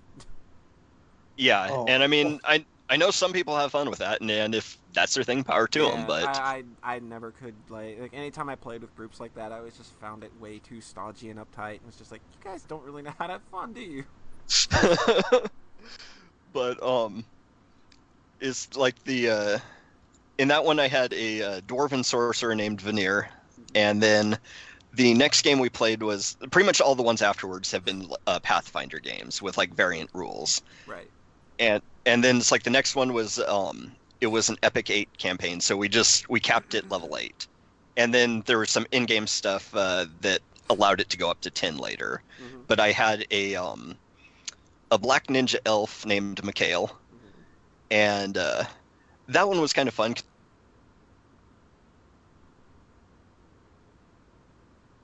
The king in check Right. because I was like, um, my character was like one of the original inhabitants of this kingdom. It had been destroyed by a dragon, and then the character that was the king, he was like, you know, the the cousins, sons, brothers type thing, you know, where it's just like he technically had a call to the throne, but it was very, very indirect type thing. Gotcha. But um, so I was there to make sure that he treated the people right and stuff. Otherwise, I would kill him. so, and uh, he ended up becoming uh, the king of the uh, Winter Court as well. But it was uh, it was a neat game. yeah. And then after after that, we started one where it was pretty much uh, everything goes. Mm. Um, it was this kind of the way I like to describe it is the power levels were uh, so high that it would make like Vegeta and Goku go, "Whoa, calm down here, guys." So it's we use uh, mythic rules in it, which is kind of like an additional class type thing that it levels up separately from your class, but it gives you extra abilities and stuff, extra dice rolls. You can re-roll a lot of things. You can do extra attacks. You get super powerful spells, that kind of stuff. And it, it's supposed to emulate like those like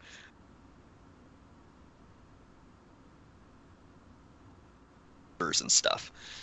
And um, that one, the uh, GM allowed a lot of third-party stuff, and so my character was uh, Murdoch McDaxter, an artisan, and he's pretty much a mundane that can make uh, magic items, and he can do that really fucking well. And well, it's we've hit level twenty with this uh, tier ten in Mythic, and then we started going into a Gestalt type where we're leveling up a second class with it too Right, right, right. and I went with Monk because that's shoring up a bunch of my defenses. And it also gives me incredible movement speed too. But he's he plays kind of like a combination of uh, Batman, Iron Man, and Alice Margatroid.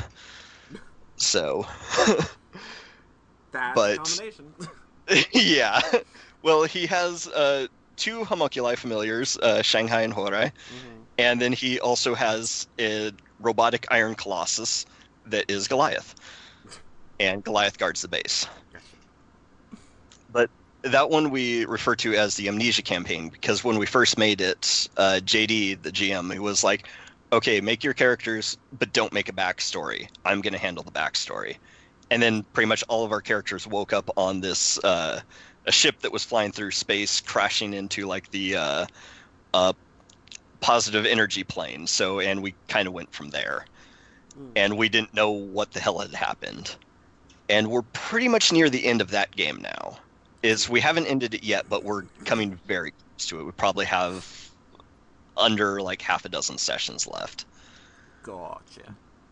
But um uh, Murdoch can just with all of the mythic powers he has, he can make stat books in a full round action, which normally would probably take about two months to do, I think. Mhm. with the cost of them, so the mythic adds a lot of power to it. Yeah, that's real ridiculous. Yeah, it is, but it's it's so much fun. it's just so fun having a character where it's just like I can do whatever I want. so, and JD has mentioned a number of times is like I'm having to make what are normally like end campaign bosses for like the regular encounters for you guys right now. But I think my favorite thing we did in there was when we robbed Fort Knox. Well, there you go. that's uh, that's certainly uh. Well, it's um, it's I don't know if you guys are familiar with Spelljammer. It was a um, it was a campaign setting for second edition, right. and it, it, it pretty much had like multiple universes and stuff. Mm-hmm. and that's kind of what we're doing in here. Um, so we have we're pretty much a group of pirates, and we have a base that turned out to be on Titan uh, by Jupiter, and so we go and heckle Earth every now and then, and it's the setting for there is kind of like a uh, superhero campaign setting, where it's like so it's not just a bunch of regular civilians. There's like superheroes we can fight and stuff. And we stole the electro harpoon off of a uh, dirigible one time. But at one point, uh, JD did want us to rob Fort Knox. He had like a thing set up for it and everything. So we had joined a league of supervillains, and they want a 10% cut of whatever we steal. And we're like, if we're stealing all the gold out of Fort Knox, we're not giving them 10%. So we need to set a distraction. So we had two of our people go in to rob it, while the rest of us just went and caused mayhem. And um, it's uh, we have a um, a psychic class with us, and she can combine with another person. And it's like they get the best out of like their stats. They have both abilities, but it's only one person. So she combined with our cleric, who kind of doubles as a rogue. So she had like super high like um stealth and stuff like that. While the rest of us went robbed a bank and uh, I think we robbed a few jewelry stores as well. But we ended up fighting some supervillains that were like uh, aligned with the seven deadly sins. While they were robbed, Oh my While god, they that's cool. while they were stealing the uh, the gold. It was funny because we robbed the bank, but it was like early Sunday morning, so it's like there's nobody out, and so it's like, okay, well, let's go rob somewhere else then and create some noise. And Gotta we see the Philosopher's Stone. it, it kind of yeah. so so we see the the local superhero like running towards us. I use my spell that's uh, Aura of the Unremarkable, which allows anyone that sees us just thinks we're supposed to be do- there. We're doing what we're supposed to do. It makes them kind of ignore us. And so I was like, "Hey, what's going on?" He's like, "Oh, I got to go stop something." He runs in the opposite direction we came from. So we're like, "What the hell's going on? What's taking our clout here?" And then we encountered those guys, so we started a ruckus with them. And um, while we were doing that, uh, somebody bro- else broke into Fort Knox. It was another one of the seven deadly sin guys. We had already stolen a bunch of pallets of gold, so we're like, "Fuck it, we're out." You know, it's because we were trying to keep that part stealthy. We didn't want anyone else to see us.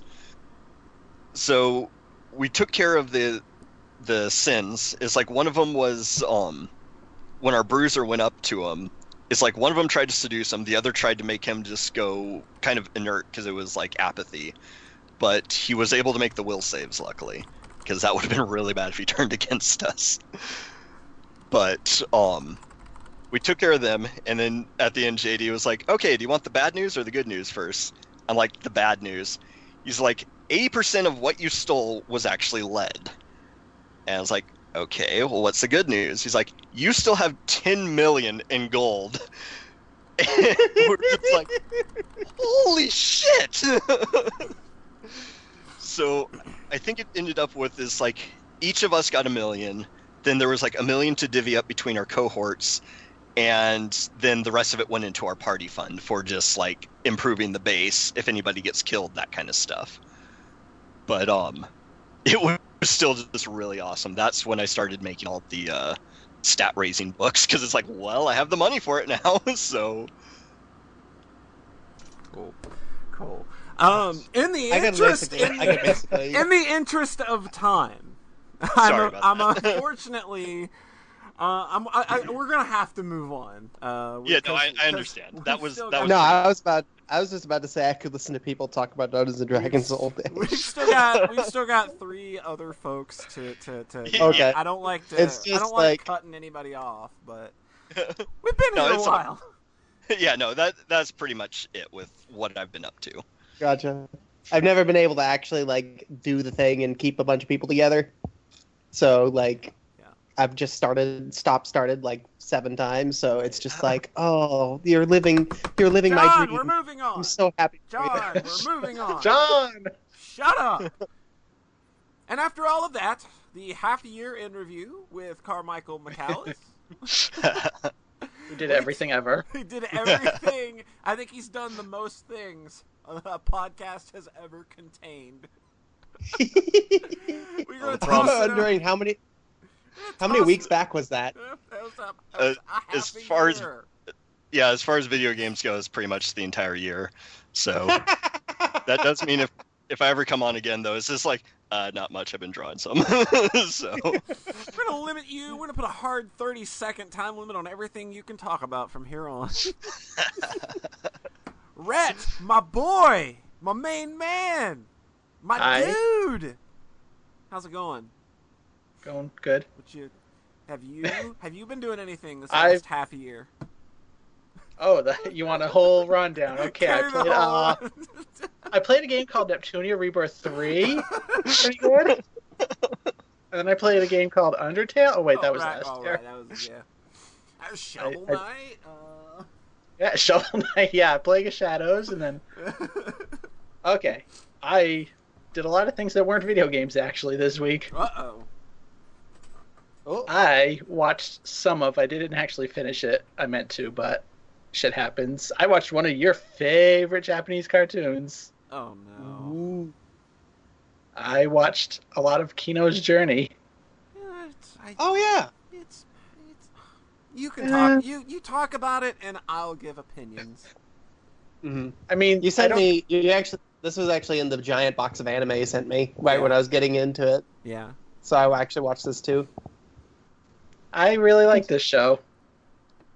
I don't know what else to say about it. I mean- just like I like its premise. It's just just like this mm. person that goes around on their talking motorcycle and they explore these weird lands, and there's no real point to it other than the adventure of it all. Um, yeah, And but the thing is, like, I think that it's a show that would have worked better if it was just like a bunch of one-hour OVAs because I just never felt that I got to live in any of any one place. Mm. It, it never really felt alive to me in a lot of things uh, uh, uh, for for a lot of the episodes. Like there are only like three or four episodes of it that I really like. Like episode nine when Yes. the weird writer one. Yes. That's, that's So still where I am at. So fucking weird. Episode two. Yeah, That one episode was two like is- cut- that one- two is pretty Ooh. good. Yeah, it's so, the first two were so weird because the first one is the only one that really felt like that to me, Mhm. where it's like where it just kind of ends without really arriving at any kind of moment or point. Or really Or conclusion. much. Yeah, That's But that's then- the one with the mind reader town. Oh God, I- yeah. I can't remember. It's the very first episode, and it just didn't do Doesn't much for me. resonate. And then it, then there's the second one right after that, which is just this big oof, oof. And then um, Well- from there, I really like the rest of the show. Well, the uh, version I have from a thing called the internet, oops, uh, has an episode zero Uh huh. that I'm Oh. not sure if you guys have seen, which is like a 20 minute thing. It's a little shorter than the others. It's about these people who build a tower for hundreds of years, Hmm. and then the tower falls down, Whoops. and they're like, "Yay! Let's do it again!" one and thing in our life know. gives us meaning, and that's building a Is that a tower. good spot to? Yeah, so that's a the thing place- is like that episode like kind of solidified my feelings for the show like immediately of how it's like you don't take this literally. Like this is all just big giant metaphors in your face. Yeah, yeah. like like this town they spent hundreds of years entire generations building this tower and then it falls and then they just pick it up and start doing it again. Like that's all they cared about.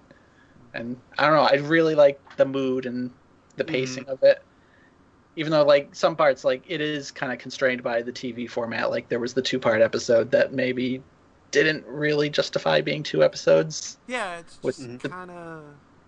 I think it's just the pacing of that show really got to me, but I, I, I kind of like. Maybe I shouldn't have binge watched it. yeah see i'm limiting myself to one a day if even that because I'm just like, okay, I'll just watch this for 20 minutes and then do something else. I like the character. I like the premise. Yeah, I just I just thought that a lot of the stories it was telling weren't really compelling a lot of the time because they didn't have a chance to really breathe.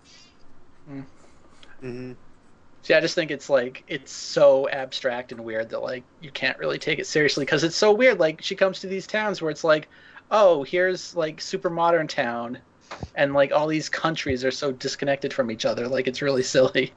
Like if you Yeah. try to think about it logically. Yeah, that's a good way of putting it. There's one episode I really liked where I think it's the third one. It seems like it's going to be these disconnected stories because the first one is about like this legend of the apocalypse or something, and then the world doesn't end, and they're like, okay, and then there's another side story, and then the third one is the story about this poet who wrote a book, and then you find out at the very end, like that book got sent to the other town, and they thought it was like religious scriptures about Oh, the end of the world, and you're like, oh shit. So it's how these stuff all got misinterpreted over Yeah, time. very in your face with the metaphor again. Yeah. Well, and then that episode had the real twist ending was like the fourth story, very short one, is an army is coming to invade the town that the poet was from because they had predicted the end of the world and this was the way to stop it. Yeah. And then the bike is like, so was the prophecy about the end of the world correct or not? And I'm like, oh fuck. I don't know. I, I really like this show. It's really it's chill and then uh yeah, it's really chill. It's yeah, just a I don't nice know. I just it isn't. It isn't because it's so it's in your face. atmos- yeah the atmosphere just really works for me Uh huh. Yeah, if you want something like really that's kind of similar and then really grounded, um, and less silly, I mean that's basically Mushishi.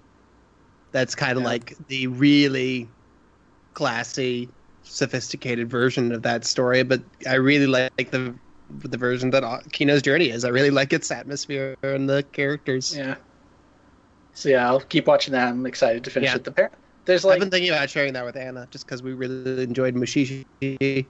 ah cool there's have you seen the newer season of mushishi there's yeah, one heard, no, we haven't yet, but we heard it's fantastic.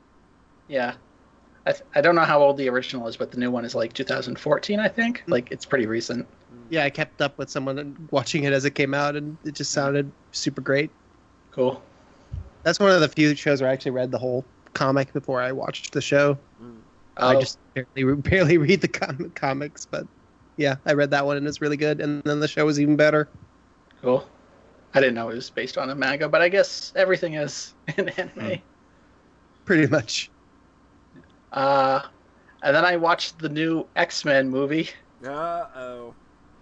I hear not so good. I hear not so good things. I really liked uh, the two kind of newer ones. What was it? Days, of Future, Past. I really liked. That's definitely my favorite. First and class. first first class, yeah. Um, I liked this more than I expected to because like the negativity buzz had already kind of consumed it before it even came out. Yeah. So I'm like, oh, this wasn't that bad, and like I really enjoyed it while at the theater. hmm and then like it's a movie that kind of falls apart like when you apply any scrutiny to it thinking about it afterwards Mhm. i'm just like oh you know like the second half really wasn't as good as the first half and the characters really just kind of stand around a lot doing nothing That's not a very Aw. exciting apocalypse. no so like there's two really really good scenes like right in the middle of the movie hmm and then it kind of drags till the end it's the pacing is weird Oh, They did bring back, uh, I think his name's Quicksilver. cool. He's Yeah, speedy he's- guy. Like Oh my god. one of, yeah, he was one of the best parts of Days of Future Past. So he has and then he just kind of leaves leaves the Yeah, movie. He's yeah, just he has like a great scene, and then he leaves. they're just like bye. Yeah, and then he's it's gone so for the rest weird. of the movie. So he comes back in this, and he has another one of those scenes. And then Yeah. does he leave or does he stick around? No, and then he sticks around, and he gets Oh a well, little there you more- go. Yeah, so that was good. But like, they just introduced so many characters in it. Like, oh, Psylocke is here, and she has like two lines. Yay! Oh wow! Like take a character like- like, that that a lot of people have wanted to see committed to film, and then it's just like, oh Yeah. well, she's a throwaway. It's like, oh, here here's younger Storm. She has one scene and then does kind of nothing the rest of the movie. So like a lot of the villains are just totally tossed off like that. Because then because then they're introducing them and they're introducing even more younger mutants on the good guy side. It's like, oh, here's uh here's Jean Grey and uh, Cyclops, oh and my god. like they're adding so many characters back in, and like Nightcrawler shows up again in the Isn't this this, timeline. isn't this what like the whole first class thing was supposed to not be? Is like these Yeah, guys again? Well, see, that's the thing. It's, that's the silliest thing about this movie is that it's 20 years later already. Like Oh. First Class, I think was 63. Days of Future Past was 73, and this is 83, something like that. so like, it's been like actually like five years between those movies, but they're like actors trying to play 20 years older now. It's so it's super fucking weird. Mm. So that stuff's not great. And like the girl who plays Jean Grey is like terrible. Oh no. and there's a ton of focus on Mystique still because it's Jennifer Lawrence playing her, and she's just she's phoning it in yeah. once again. Like, I don't get the appeal of her. Yeah. She's just she's just real dull, She's a like- naked blue chick. I guess. So, yeah, I, Is it? I- She's in all. the- She's in all those Oscar movies by that guy that did um. The She's in- um. The bad Oscar movies, basically. I don't know I what don't you're know. talking about. She's in Hunger Games. That's why she's yeah, famous. I now. mean, yeah, obviously. Eh. So, yeah, I will say this movie is better than Batman versus Superman, which is like the lowest of low bars. But like, it's just kind of funny how the, this is another superheroes fighting superhero movies, really, because when like Storm is on the villain side for some reason, like Huh. it's weird. And then Apocalypse himself is kind of boring. I think we're ready for some non-event movies. Yeah. Yeah. I think we're ready for Um, like, hey, what if we made a movie about like a person? Deadpool. Hey, yeah, and then people, hey! that was the one people liked. I guess yeah. So Yeah. yeah. Don't worry, Fox will fuck that up. Apparently, they tried to fuck up the first one. Like they gave it no budget and then like tried to dump it in February and somehow did really well. hmm Anyways, But see, now that they've got a hit, it's just be like, oh, now we can Yeah. meddle. Now they'll meddle. Yeah. Now it'll be a PG thirteen movie. Uh, it'll have all the balls cut off. Uh, I watched that movie, by the way. It was really fucking good. Cool. Yeah. Cool. So speaking of Fox meddling with movies, Oh, yeah, I hear you might have a good, uh, a good little selection for us. I continued down the path of watching the Alien movies. Oh no. Boy. So I watched Alien and Aliens last time. Yeah. And I, you know, I really like those. Uh, so really we're gonna good. follow that up with Alien Three. That hot summer jam banger. Uh, There is no sigh long enough. There's not enough. there's- It's like Fox took that movie, rolled it up into a giant ball, and slam dunked it into John's toilet. Yeah. And I said touchdown. Touchdown.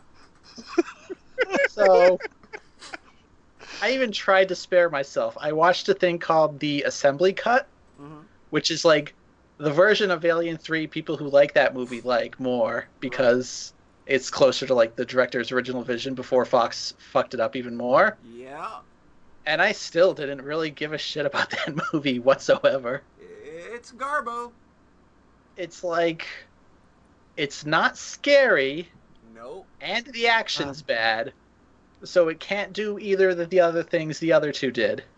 Mm. and the color palette and i guess this is just kind of a video game thing but just the whole brown and yellow for the entire it's movie Just, Like- it's not appealing at all.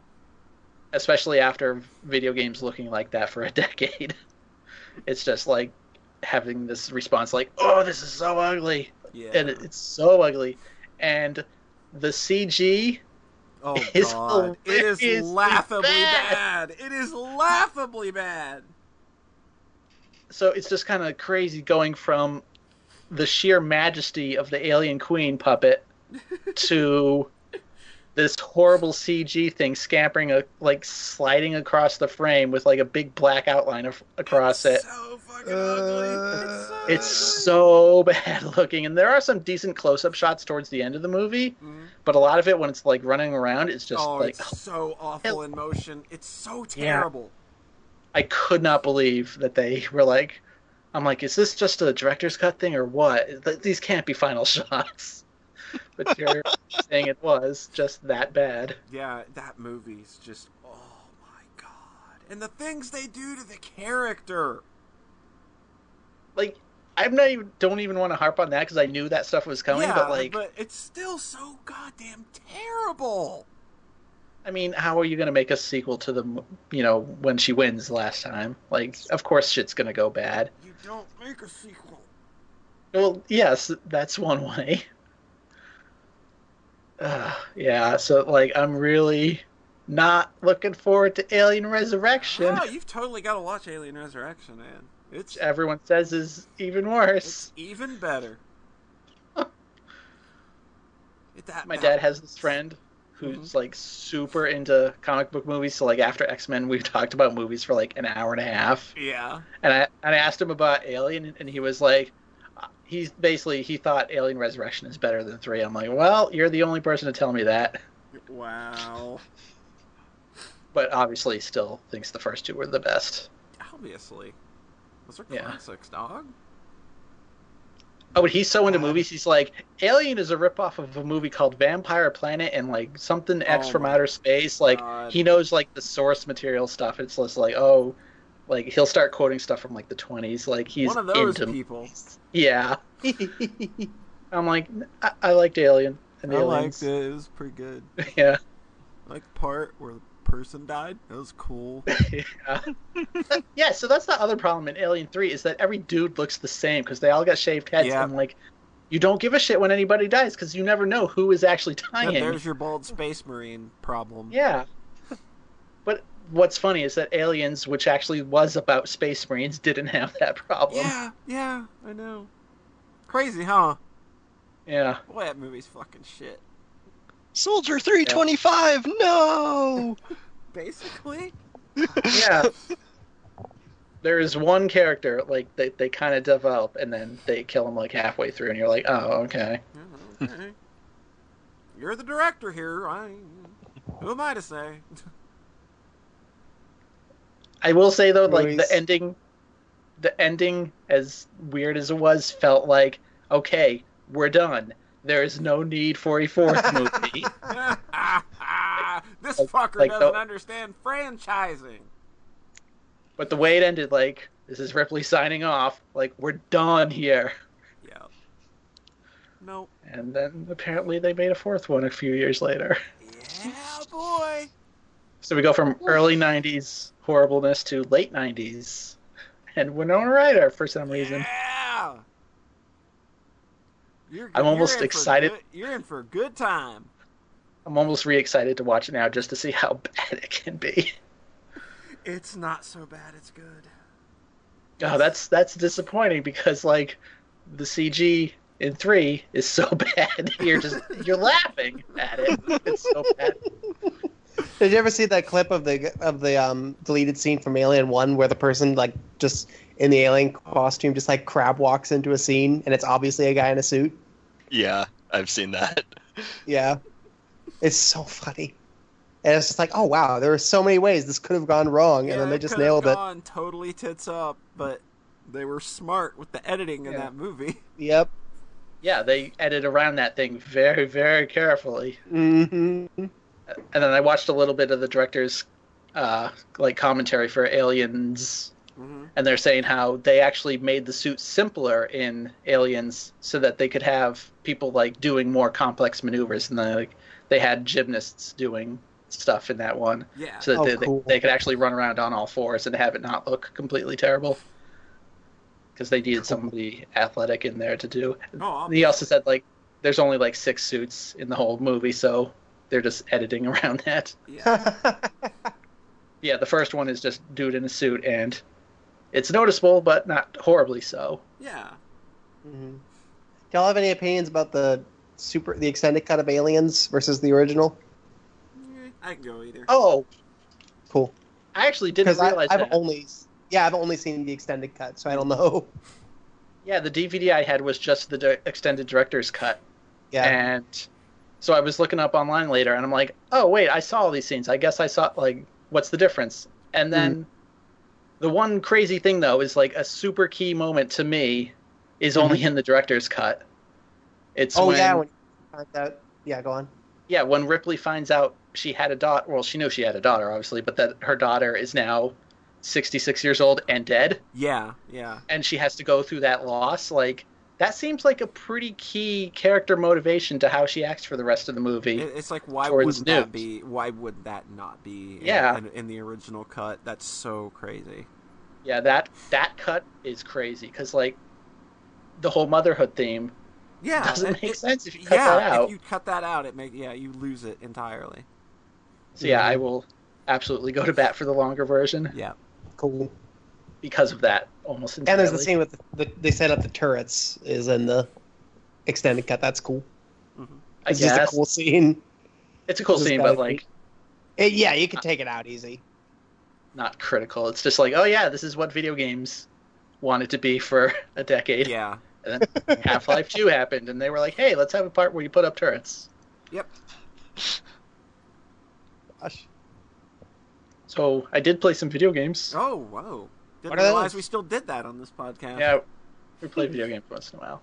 Uh, I kept going on Infinifactory a bit, Uh huh. and I think I've reached my limit on that game. What? Oh man, I got the, I got there with the Zachtronics games, like with TIS So, 100. I got to the last five problems, and I was just like, I I have a degree in this, and I am just no, this is not. I can't do this. No, this is Yeah. too much.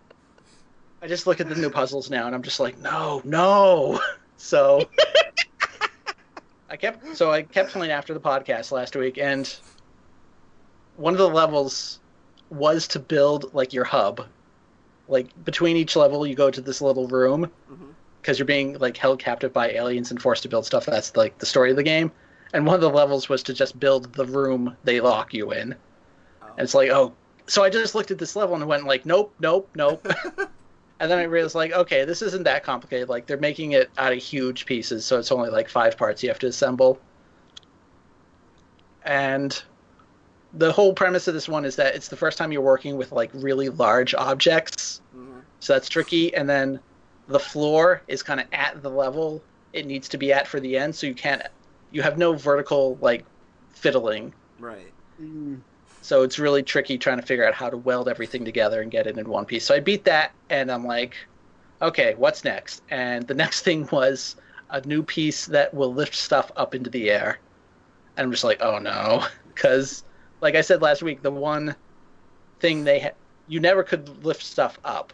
So everything was coming down, so you could kind of build your puzzles around that. And now they're like, nope, okay, now you can lift stuff up. So we're gonna make the puzzles even more fucked. Mm, It's like you have these tiles that'll shoot stuff up like five tiles into the air, and then you got to do deal with that. so I kept going through some more levels, and I'm like, there was one level that was just like, this is this is fucked. I'm like kind of done with this game here. But then there are hints that there's going to be an ending coming, so in each like set of levels, you only act- actually have to beat like two or three out of six or so to move on. mhm. So I, I like look at the five levels I have available, and I'm like, well, this one I might be able to do. And I beat it, and like a thing happens, and I unlocked a second campaign. Oh no! Oh my god. Em- emphasis on pain. I wasn't done the game. I was about halfway through, and I'm just like, oh no, like seeing like four new areas open up and like new tile unlocked, new tile unlocked, new tile unlocked. I'm like, no, no. You're like all F4ing, hoping that it stops. I'm just so I'm like, I think I found the escape pod off this alien ship. so I do this one tutorial level f- for the new stuff, and it's like now you're dealing with teleporters. So you're bringing in materials from like some alternate dimension where gravity is different. Oh, good God! So I think when I probably shouldn't have like skipped through the text. I probably should have actually read it. But what seems to be happening is that when you lift stuff up with the lifter piece now, it doesn't regain its gravity afterwards. Oh, So there are conveyor no. belts with the conveyor on the bu- underside. So that's the how you have to move that stuff once it's been lifted. And I'm just like, I'm I'm done. I'm done. This is this is too much. it's like they're oh. just doing like it is fully like three dimensional now. I'm just like I, I can't anymore. My brain does not think in this many dimensions. yeah, it is just like, ugh. That was for me the TIS 100. That was when um, so you're taking in input and putting out. You're taking in a bunch of numbers and then putting out different numbers that um, just undergoing these really complicated operations, like do long division in an assembly and whatnot, and that's all really tough. And you're creating like little data structures and whatnot. Then it Mhm. gives you like a visual output screen where you can draw pixels, Oh, and it tells you to start drawing shapes using assembly. Oh God. Yeah. and just like I did like half of those levels, and then it goes just like draw a bunch of these random squares according to these this information, and I'm just like, oh, oh, oh, Thank you. okay, okay, Yeah, like these games are fun, but they get difficult to a point where it kind of maybe starts to feel like work. yeah. Because Yeah. like these levels were taking me like 40 minutes apiece before, so I'm just like, I, I can't because I look at them and go, no, no. It's like, great. Do mm. I want to Like, spend yeah. two hours on a solution Yeah. that Exactly might not that. work? Yeah, that's, that's exactly that's the It's true been, like, nightmare of that game. program. God, Because on the last level I did finish, like I was right there, and then I realized like I had to change something, because it was like the level was to like destroy a tree and like use part of the leaves to build a like a, a juice, and then I'm like, wait, it also wants part of the tree trunk, so like I've got to totally reconfigure how I'm like drilling the tree apart, and it's just like, ugh, because this this game doesn't give a fuck if you did something wrong, because like gotta everything. plug these solutions into source control. Start branch, get put get them on, put them on GitHub. Branch yeah. off. Oh my god. My God. Yeah, I mean, that's there's something admirable about that, right? Because there's nothing Oh, else yeah. like this. Yeah, these Absolutely. There's nothing else. These games are definitely God. their own genre, I think, at this point. Yeah, like they're not even puzzle game. Puzzle doesn't even feel like puzzle, like just problem solve. Yeah, Yeah. Yeah, they are logic problems, and where you're doing like actual, actual like factory logistics at this point. Yeah, they they're the way that they, they don't have to have necessary Oh like with those God. problems at the end of SpaceChem that he ha- hadn't solved. Right. Uh, That shit's create That's these maybe much. scenarios. yeah, that's going as far as possible, I imagine, in this world. But yeah, the funny They're- thing is that this game has Steam Workshop support, so people are making their own levels to give out. Yeah. apparently, I only actually just unlocked that when you get to the second campaign. Like I could, well, apparently, I wasn't even allowed to play them until you get this far, which is kind of crazy. And it's, that's that's scary about what that says about what they expect to see on the you know, the, on the workshop. Yeah. Oof. I yeah, I'm Yeah. just like there's there's no way I'm putting up trying to do someone's crazy like impossible user made level. Yeah. Uh, and then I played I finished Tearaway Unfolded. Oh, really? Ooh. That game is very special. Really? So I I would say John, you have a Vita, you should you should play this game yeah, probably, because it's probably the best game on the Vita, I think. probably, yeah, Yeah. Pretty much. So when when I last played this or talked about it on the podcast, I had done like the first six areas, and I was like, the game was like, "Oh, your journey's gonna be over," and then it does like, "Nah, just kidding," and then like the level select opened up to be another six levels, hmm and then I kind of ended up Love taking that. a break after that because I was just like kind of not feeling the seventh area, Mm. and I'm like, "Am I am I kind of bored of this now? Like, what's going on?" And then of course like. When I picked it back up this week, like something really awesome happened right afterwards Oh. where you get a paper plane and you can there's this huge like open area where you can just fly around and they're not quite open world but like a much bigger area than anything else in the game so far and just flying around is really cool Mhm. so that area is a ton of fun and then the story gets a bit weird. Oh. You you meet a group of scientists who are researching the nature of buttons. Okay. so like they're building these big PlayStation buttons and then like they'll have like a giant X and then when you press X on your controller it moves in the game as well. And they're like, "See? It's being moved by an invisible force." Oh the my god. uneducated people the uneducated people call this God. And I'm just like, "What?" Wow. So they're like they're they're trying to use science to like explain buttons moved by God, and I'm just like, oh, okay, Yeah. So that there's would be an whole- instant rehook right there. yeah. so there's this whole kind of story arc It's a different sequel. that goes in an interesting direction, and they're like they're trying to build a controller because they want to take control of their own destiny, and we're, we're not going to be listening to this the you anymore. Oh, That's what they call the player is known as you, of course. So then there's this big climax, and I'm like, well, this is the end of the game. And then you finish it, and they're like, okay, let's let's get back to the real story. And like the level select opens up again, and there's another six areas. Oh my god. So I was I was totally not ready for that. I'm like, this game is over. It's awesome. Like, I was so excited. Just, that's just a side story? I mean, it's a, about a third of the game, but like it wasn't the ending. That's crazy. It was just it was kind of a side story, like the mystery of Sogport. What is going on underneath? And it's like they're building controllers and buttons. It's really weird. And the other thing in that game is this, that was this a remake or is this a sequel?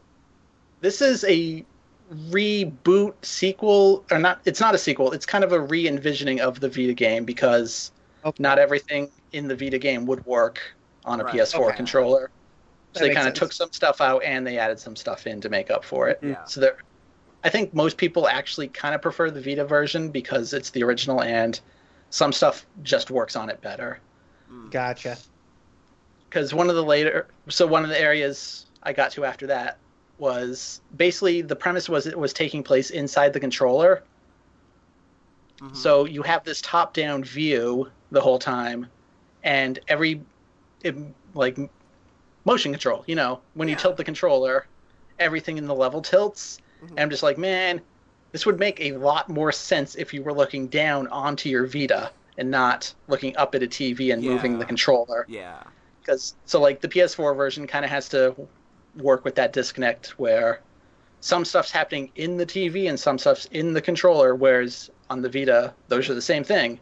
Yeah. So it can be more kind of unified that way. And then there's that one thing on the PS4 version where you throw an object into the screen and it lands in your controller, and like that shit's awesome. That, Yeah. that might only be on the PS4 version.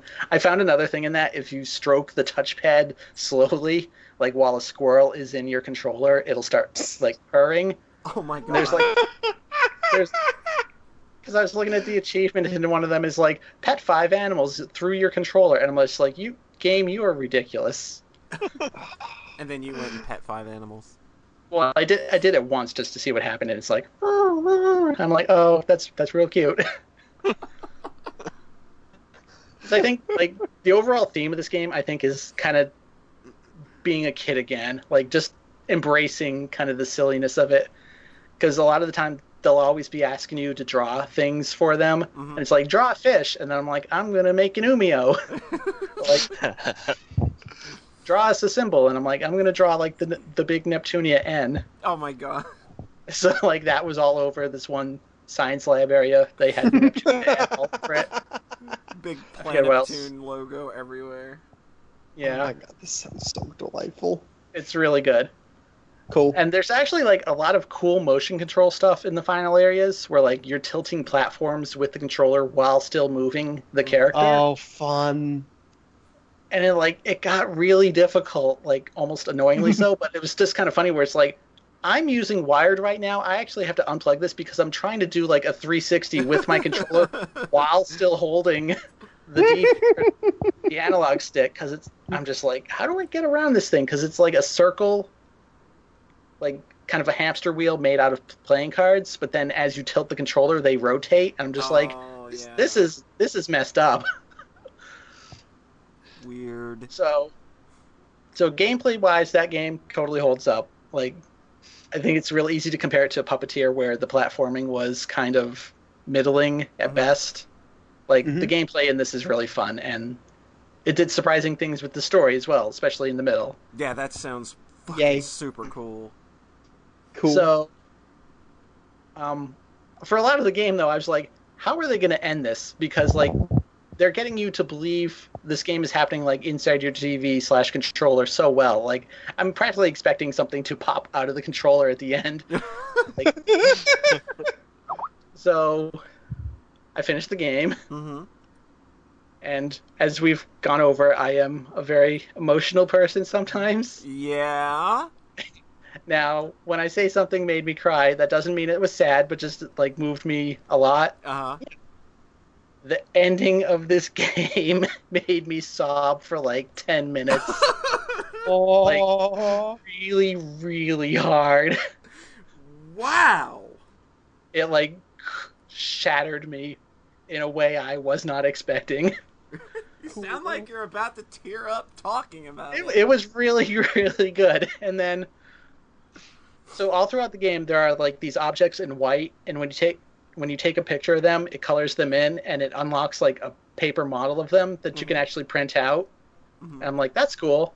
So the very, very last thing in the ending, like just before the credits roll, you unlock the player character as Oh, a paper model, and the text on screen is like, "You've se- uh, you've played in my world. I want to play in yours now." Oh my god. And I'm just like, I'm dead. I'm dead. This is too cute. I'm fucking dead now. Too fucking adorable. Oh my Yeah. god. That's That's awesome. Perfect. That's perfect. Yeah. So I'm just like, yep. And so now I want to print it out and actually try to build him. Put him, put him, on, put him Oh. on your shelf because he wants to play in your world now. oh. That's too fucking So- adorable. That's a very Mhm. special game. Yeah, it definitely sounds like it. Def- definitely something I, sound, I feel like I'm definitely missing out on. Yeah. Yeah. Cool. So if you have a Vita, hmm just saying. Oh, You might be able to have them Yeah. feels yourself, Sean. I like feels. I think Rhett and I are pretty much always in the same wavelength with this kind of thing. Yeah. The feels wavelength. Couple of Yeah. pussies. but yes. Cool. So that's that's what I've been up to. That's what you've been up to. I've been up to stuff. I watched some movies. Really? The movies aren't Tell video games. Movies aren't video games. Well, um, I got into the movie bug because we've just been talking about them so goddamn much the the last few episodes that I've had these movies that I've had sitting on my shelf for ages and didn't even just like, well, they're still in their fucking plastic wrap. Why do I buy movies if I don't watch them? Um, but uh, the, first I, I mentioned Deadpool. I, I bought that when it came out, and I hadn't gotten around to watching it because I'm stupid and buy things and don't do anything with them. uh, but yeah, like I mentioned earlier, that movie is just—it's so fucking sincere. Like, there's a sincerity to that movie that's really genuine. You know, the, the, with the story that it's telling, and the people who made it obviously have a huge, huge love for the source material and I think that that shines through. And though Uh-huh. I think that like, like some of the Yeah. humor was just a little too lowbrow, and I thought just kind of like, come on, guys, really? I mean, I, how many more dick jokes do you need? All of them. But but like just overall, how likable Deadpool was overall. Mm. Just like, how do you make a character like that likable? Well, I guess you just have the right actor for it. That's how you do it. Yeah. Yeah. I mean, I Uh, think And wasn't have him that fuck Ro- up a bunch. Right? You were saying And have him just make Yeah. a bunch of. Yeah. Go on, I Rhett. think that was like Ryan Ryan Reynolds' Ryan like pet project for like Yeah, for ten years, years. he wanted 10 this- years. yeah. He's wanted to do that movie for 10 years, finally got to do it, and you can Gosh. definitely tell that like they got to make the movie they wanted to make. Um, and it's just yeah, it's really fucking good. It's a great origin story. Um, and the story that's going on, you know, like aside from the origin story, though, you know, the way it balances both stories, it's just brilliantly paced. It's not like a three-hour schlock fest like all of these Marvel movies tend to be. It is a very brisk hour and forty minutes that gets in, does its thing, tells a great story, and just gets out. And I really Mhm. fucking enjoyed it. Uh, I watched the first Captain America movie. Oh yay! Really It's one of enjoyed it. Really one of my favorite enjoyed that movie. movies. Uh, really enjoyed Ain't it that. great? It's really fucking good. I didn't expect it to be as good as it was. I was really honestly surprised, and uh, and for me, uh, I didn't even know he was in it. But like, anytime Tommy Lee Jones is in a movie, like he just kind of always steals the show for me because he Yeah. always has this very specific way of talking, and he always talks this way in every movie he is ever in. And I just, I just, I always love his performances, even though he always plays the same character in everything he's ever in.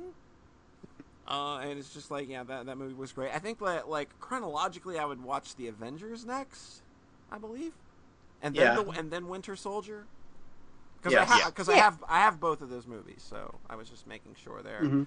Have you caught caught first Iron Man by any chance? Uh, I like the first Iron Man. Cool. Yeah, as long as you caught that, um, then you're probably I fine think- to go on into Avengers. I think the Thor- second Iron Man came out before Avengers, right? Mhm. Yeah, but you don't need to see it. Okay. Like I have no Um, you real definitely don't- interest. I have no real interest in Iron Man beyond the first one. Oh, Yeah, I okay. like I like that movie, but I didn't really feel that I wanted any more of it. Just centered on Mhm. that character. Hmm Uh, but I really like Uh, Captain America. Uh, it was just Mhm. you know one of- another really good movie that was actually a lot more mature than I thought it would be. Like Mhm. I mean, There's not- actually not- like a functional, nice romance in it. yeah, it's actually really well done. Um, Mhm. I didn't expect to like that character because I never really liked Captain America at all. But they Yeah. made me, they made me like that character. They made me root for him in ways that I didn't think they would. Especially when he's like going through that dark middle chapter of I'm just an icon.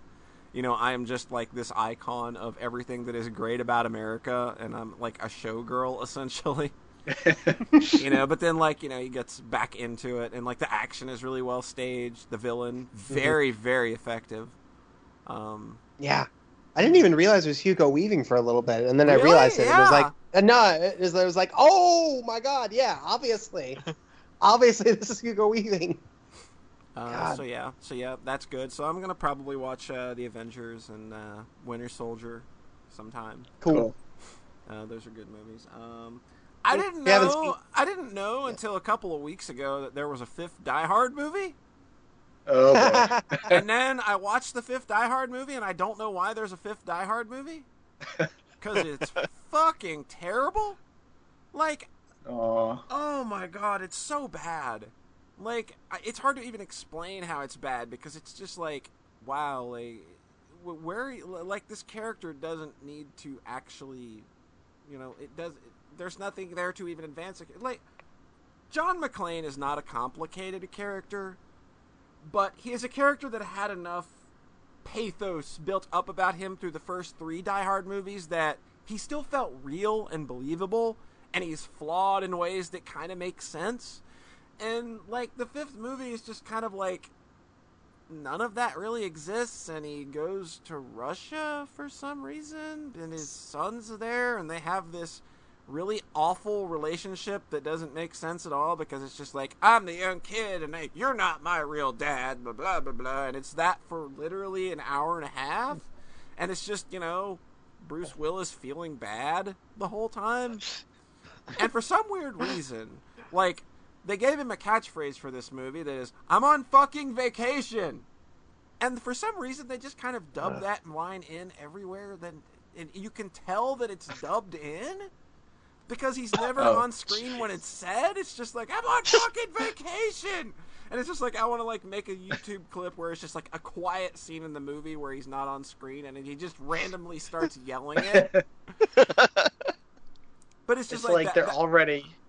It's like they're already predicting they have to do a TV edit where I'm on freaking vacation. yeah. So that's yeah. why he's not on screen. Yeah, yeah. It's so bad. Like it's I, I don't even I barely even remember what the plot of the movie was. Like Russian guys trying to steal money or something, government, the CIA's involved. What? It's so stupid. It makes no sense. Like why is Oof. why is why are you involved in this movie, Bruce Willis? You could do better than this. So I went back and I've talked a lot of Yang about this movie in the past. Uh, Live Free or Die Hard.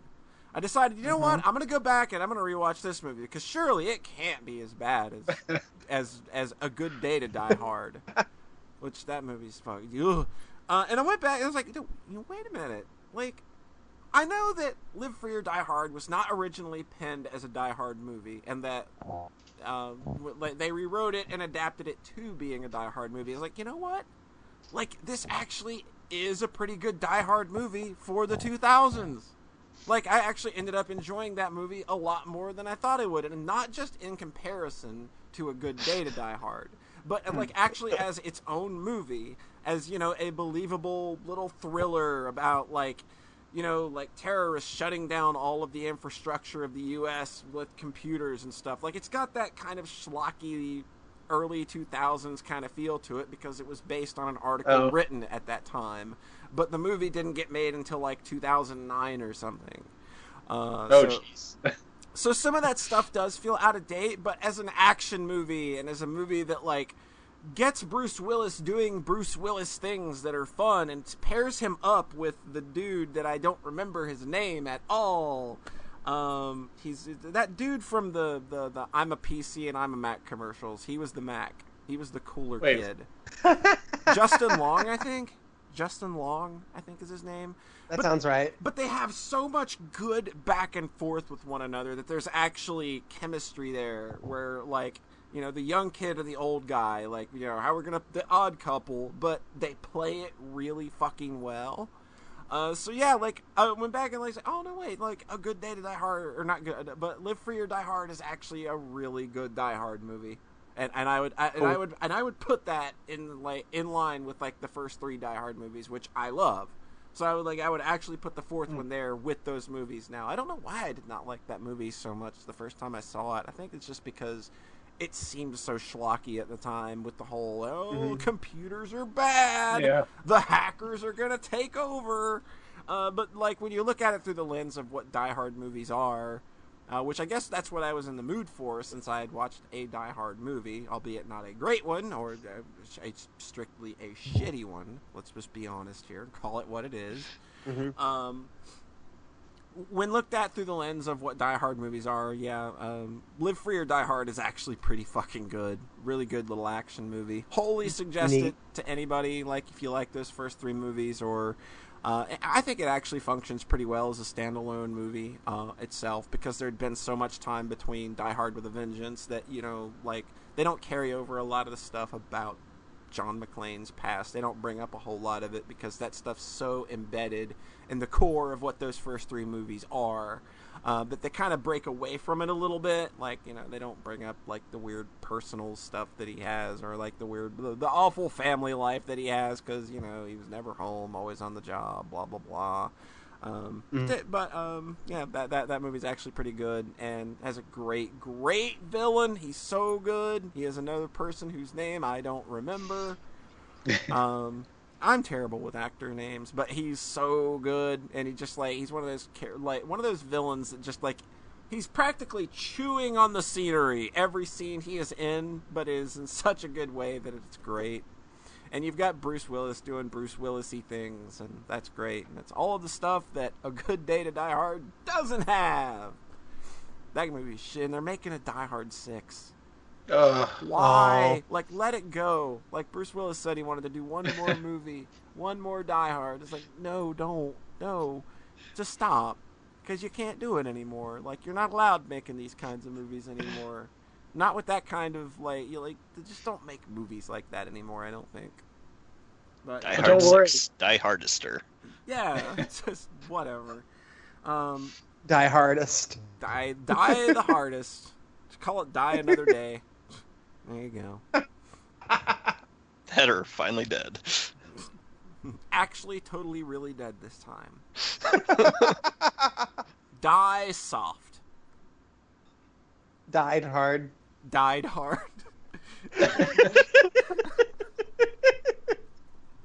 uh, then I played a video game.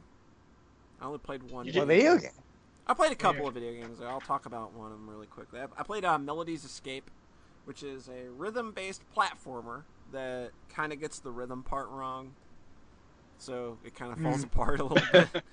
Uh, it, I mean, if, if you only listen, if you only listen to music that is four four, you know, like EDM kind of stuff, like you'll probably get a lot of mileage out of it. but a lot of the stuff that I tend to listen to doesn't really conform to 4-4 all the time, so the game doesn't really do a great job of building around it. Like I did post a video of uh, that one Death Grip song, which is not 4-4.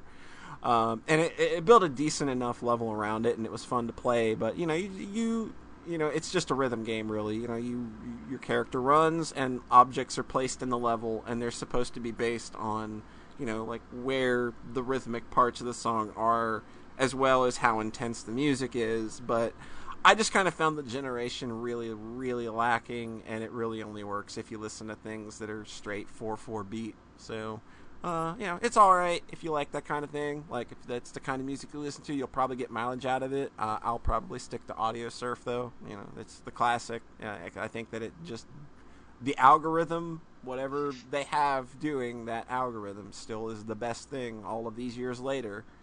Um, so um, there's that, and uh, I finished uh, Radiant Historia, and Oh yay! and I think maybe that game's not as good as people think it is. Just a little bit. Aw. Just a little Aw. bit. I like. I think that the story and characters just kind of all sputter out by the end, and I just felt like it was maybe five, six hours longer than it needed to be. Um, I just I I mean and it's got like I still think that it's a cool idea that you know you can hop back in time and you've got to kind of put on your thinking cap to think okay where in time do I need to hop back to solve this problem so that I can take this knowledge forward uh, you know we you know you, this is kind of like the VLR thing of like Mhm. you know retaining knowledge as you jump through timelines um, which is a cool idea um, but I just don't think that like this game does enough with it and it's got like it's got a lot of endings and sure but like all of the endings really are like two or three sentences and then oh everyone died game over Yeah. so is there any like, place for it in a post? Is there any place for it in a post VLR world? Basically. yeah like i think like i've already kind of seen something like that done with vlr and that might have kind of you know soured me a Spoiled little me. bit but I, I but then like i don't know if this is a thing for you guys uh, or or not but i i got what i like to call asset fatigue from this game hmm where by the second hour of the game, I was already running into palette swaps of enemies I was fighting in the first hour. And I know that Neptunia is very guilty of this, yeah. but this game kind of like I don't know why it just turned me off more so for some reason, which is probably just has a lot to do with the game feeling like work because I felt that the story had already run out of gas, but like holy crap, there are really only about 7 locations in that game. And you end up running through one of them about three fourths of the time. Like it's just one giant field that kind of opens up more and more as the story progresses, and all of the various parts of the game that you visit kind of branch off from it. But you end up just fighting a lot of the same enemies over and over, and like the battle system doesn't really get much more nuanced than you know the the the three by three grid thing, which it's a Mhm. cool idea, but it's just like, man, I just I've fought like how many versions of this fucking bug now? How many versions of this same soldier do I need to fight before you let me see something different? You know, like it there are parts towards the end of the game where that stuff eases up a bit, but like in a 50 hour RPG, like I, I, I just Oof. kind of I kind of felt like I had I had had enough at the 30 hour mark and I, hmm. the last 20 hours really just felt like work to me and I just kind of don't think that it's as great as everybody says it is and for like a game that is supposed to be like like like somebody described it to me as you know how Chrono Trigger was like a dream team game where you had a lot of Uh-huh. people from very prominent positions of that worked on other highly respected games. This was supposed to be, I guess, Atlus's version of that, but the production really doesn't feel like it because it's just like Mhm. you, you, you put your best team on this. Did what did you do? Did you give them like lunch money for a budget? because the whole thing just like it just feels like it runs itself into the ground by the time you get to the end. And I just I I just felt really unimpressed and kind of bored by the end and finished it just because it was like, well, I made it this far, I might as well see it through. And like, Ah. well, I mean, I mean, it's an all right story, but I was ready for it to be over about 20 hours ago, and the dialogue scenes just kind of go on and on, and then it's just like there's nothing really there to hold your interest other than these very static images that they aren't even talking heads because they're just static images and text boxes and boy oh boy this is real boring Oh, so that was your Neptral Tower. basically yeah i just I don't This know. Like hey you know good this on you. This doesn't really make me feel that. Mm-hmm. good on you if you love it. Like I'm not gonna take anything away from it, but just good lord, like I wanted that game to be over so bad by the time I finished it. I just felt the, I felt the sweet release of death when I finished it. That's how it felt to me. Just like like I I feel I probably could have spent those last 20 hours doing something different. Uh, probably, you know, like I, I probably could have not finished the game and probably have got about the same I got out of it having finished it. Um, I also started playing Danganronpa, but I'm not going to talk about that right now. Uh, I'll talk about that because that, that's a game I kind of want to talk about in full once I've finished it. Um, Yeah. Yeah. um, it's kind of it, it's pretty interesting though. Uh, that's all I'll say about that. Um, but that is Yeah, that doesn't make me. Hmm? That doesn't make me feel bad about Radiant Historia. I kind of played it for like seven hours, and then I was like, okay, this seems like a pretty cool little thing, and then didn't play it anymore, and then didn't really think about it anymore. yeah. I don't. think And then you're nobody, no, I, I didn't really see people talking about it, especially, and then like I've heard people it hype just like- up over the years as like best DS RPG ever. It's like really is that is that really the best? Because Bowser's Inside Story is pretty fucking good. I think my favorite DS RPG was probably Rune Factory 3. I have not played that. It's good.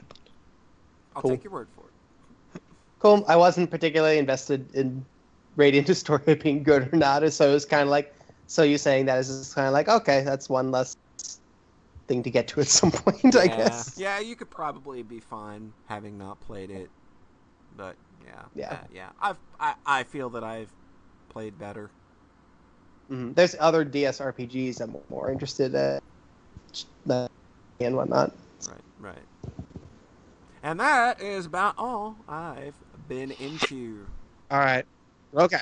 Okay, let's go, John Thayer. Give me, give me, give me, give me the, give me the last two weeks in John. Hey, Thayer. what have I been up?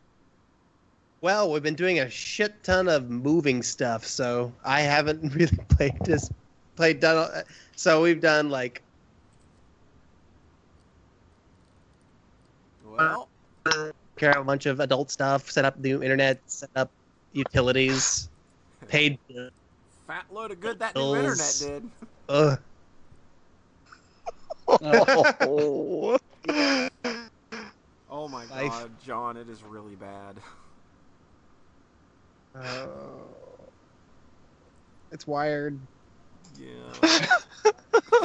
so anyway, your internet is is poopy, but continue. All right. Okay, I'll do my best here. Um, I did play. So you know how I was playing like a game that would uh, mid-tier Final Fantasy and a game that wouldn't really be that would barely manage to be mediocre even if it had been finished. Yeah. Um, I didn't. I didn't play any more of those this weekend. This Good week, I um job. was like, hey, hey, what if I played a game that was like made in the last decade for uh, with, with a lot of money? Oh, And it was like, whoa, they that they make those? that's a very un-John And I play- I- I know. So I loaded up um, a real this new cool game. Um, it's called Call of Duty Modern Warfare. Oh my! Oh, you mean uh, Infinite Warfare? Um, Call of Duty 4 Modern Warfare, and God, those that game's really pretty. Just It's- it still what people up. can do what people can do with tech now is amazing they can those graphics are just really gorgeous Yeah, almost Um, photorealistic. i know no basically These um, polygons. modern warfare one Modern Warfare One is really good. Yes, it is. Yeah. Yeah, I haven't played any other Call of Duty. That was actually the first game I purchased on Steam like seven years ago or something, and then I never actually played first hour. So, um, but nah, I, I got to it. Backlog. Uh, um, yeah, I played that, that in a couple days, and that is a really good campaign. Yeah, Um, just- so fucking solid. Mm-hmm. Um, just everything about it is just really smart and well put together. I was having trouble because it's um, at the start because like it's the super hit scanny first person shooter game, right? Yeah, yeah. Yeah, that's like that's a different flavor than the Dooms or even kind of like Half Life. Um, it's all just you're soaking up damage from machine gun fires. Try not to soak up this much short amount of time, Yeah. basically. Yeah. Um, so I remember people complaining about generating health at this point because it was a fact because that was sort of a big thing for a while. It was like let's bitch about this, and it's like what what else are you going to do with this kind of damage weapons, enemy weapons? yeah. Just place How are you gonna health make packs everywhere, you know, in this This place health packs everywhere. Because I mean, is just like- with the it's like- way with the way the enemy AI works, it's just like it wouldn't work really. Yeah, it's you're going to take damage is sort of the thing.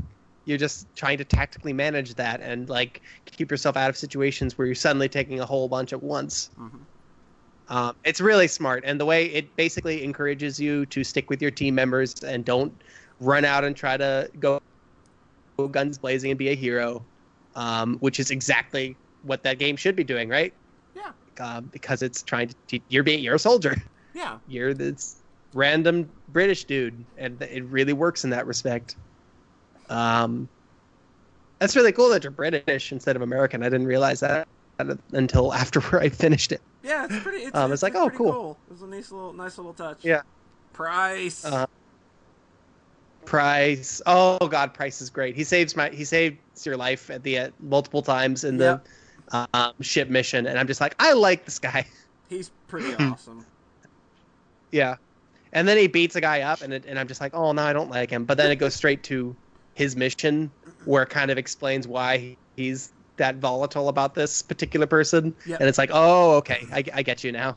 And he has like probably the best mission in the game. Yeah. uh, the one with the sniper mission, and then you have to escape after sniping a guy, and the guy says, "Oh, I see. I, I think you blew his arm off." And then the guy comes up in the next scene, and he's missing, and he's alive, but he's missing the arm. And it's like, "Oh." I, I didn't realize that. I thought I didn't realize that was that wasn't a figure of speech. Okay. Yeah. Um, and then the scene at the end where you're waiting for the helicopter to show up, so you just have to hold at this Ferris wheel for like five minutes. yeah. You get time to set up a bunch of claymores beforehand. It's real, like the best Metal Gear Solid moment. Just kind of, it's it's sort of like the cool, some of the best Metal Gear Solid like blockbuster moments, minus minus a lot of the Kojima weirdness. Yeah. And, like yeah. saying saying Kojima weirdness in not like a value judgment way, in like a just tone way. Yeah. It's sort of like a lot of the really cool stuff at the end of MGS3. yeah. Um, just like as a video game and making that the whole game is these that stuff where you're on the run from Volgin being chased by the tank and whatnot. It's yeah. It's it's big and indulgent in a really fun Yeah. way.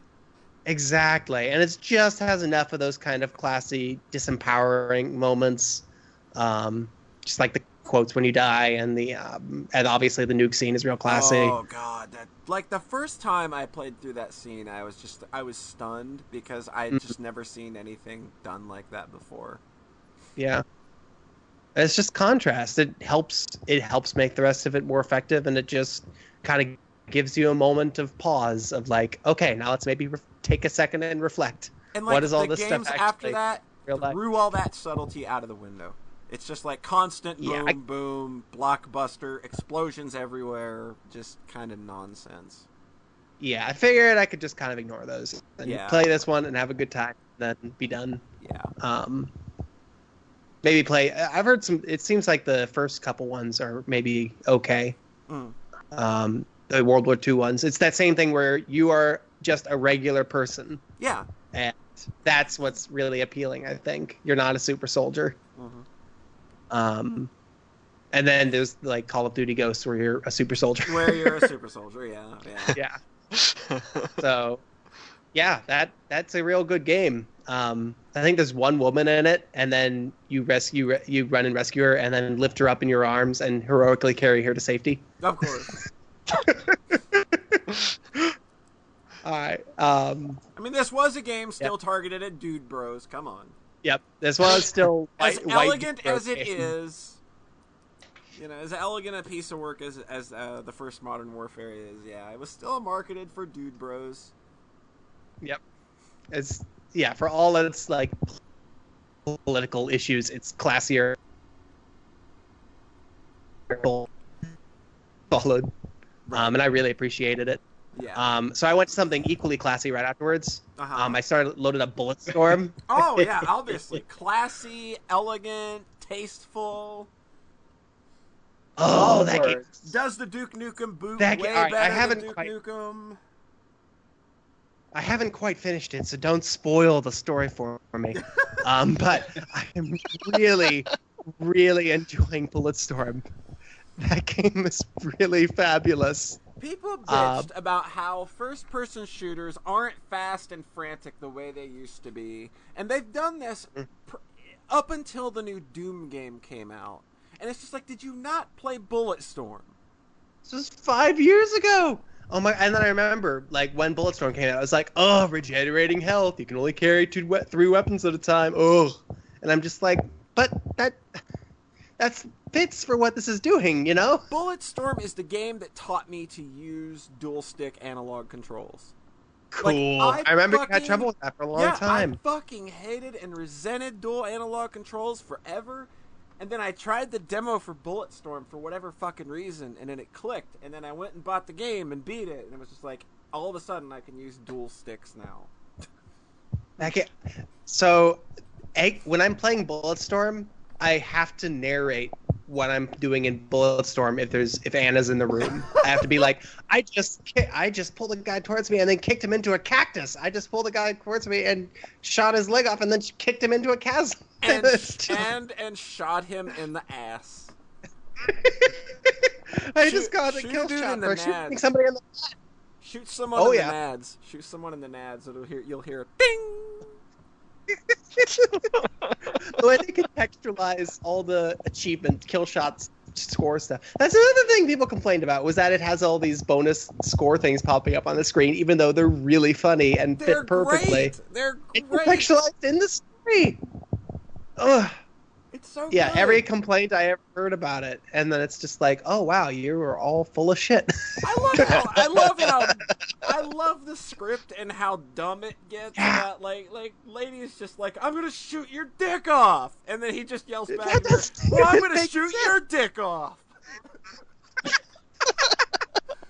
Like, and then the, the the super serious robot pops up speaking of dick killing parties i'm gonna kill your dick How do you not love that game if you love fucking just the absurdity that is video games? Like that is pure fucking video game. There's a command on the screen that pops up for when you when you shoot a sniper bullet. It doesn't just snipe a person; it goes into slow motion, and then you steer the bullet as Yes. it's approaching the enemy. It's so. That's amazing! It's so good. It's amazing! That game And is so the script is exciting. really funny. The script is really good. It's really well written. I think It really is kind of the amazing thing about it is that that the writing is just like really precise and deliberate and great. And the um, the way it starts off with the uh, yeah oh my god steve blum is the main character and he's so good in that role. no i got to hear um fucking spike spiegel black war greymon villain from wolf's rain go like i'll kill your dick and that just made me really happy And what, make, what makes what makes the cursing so great in that game is that it was Uh-huh. written it, is that it was written by non-native English speakers, I believe. I believe it was Hmm. written uh, by Polish dudes. So like Oh they they didn't have a full grasp on how cursing actually works here. So that's why a lot of the stuff comes off really great. Oh that's so good that's That just, does explain a lot. the cadence of it is just so perfect hmm Um, I love the your robot friend, who's just completely like, he's just like um, like the AI is constantly wrestling for control of my brain. I have to fight it every moment if I want to stay myself. I am in constant agony. or and then Steve Blum is like, "So are you okay to keep going?" And he says, "No, but I must anyway, or we will die." okay. and they walk by some alcohol, and he's like, "If I see you drinking that, I will not hesitate to kill you." yeah, I feel like I feel Because like there's a thing. because it's all the main character's fault that his Yeah. robot friend is the way he is. So he's like, Yeah. There's there's honestly like something kind of sincere and heartfelt I'm feeling yeah, from how the story is progressing. I'll see how that kind of wraps up to see if it really works. But Mhm. I'm really liking that thread about this guy knowing he's kind of really been a shit friend and Yeah. feeling kind of bad about it and wanting to kind of make up for that, but also being this awful person. yeah. So he struggles with it. Mhm. Uh, that's a really good game. I probably like that more than Modern Warfare 1. It's got it's got some great set pieces too. Yep. Oh, oh my yeah, god. the bosses It's are The crazy. bosses are Silly. nuts. When they're just on the run from like this giant wheel. The giant wheel. I was about to mention the giant wheel. Oh, Yeah. It's so fucking dumb. oh, it's so good. It just keeps going Yeah, and going. Have you It- done like controlling a T Rex with a remote Yep. controller or something? Yep. Yeah. I just I think I just beat the plant boss. I'm in like act five of seven, I think. hmm Yeah. So I'm a ways through it. To control and Steve Blum's like, yes, no one expects to die at the hands of a child's toy.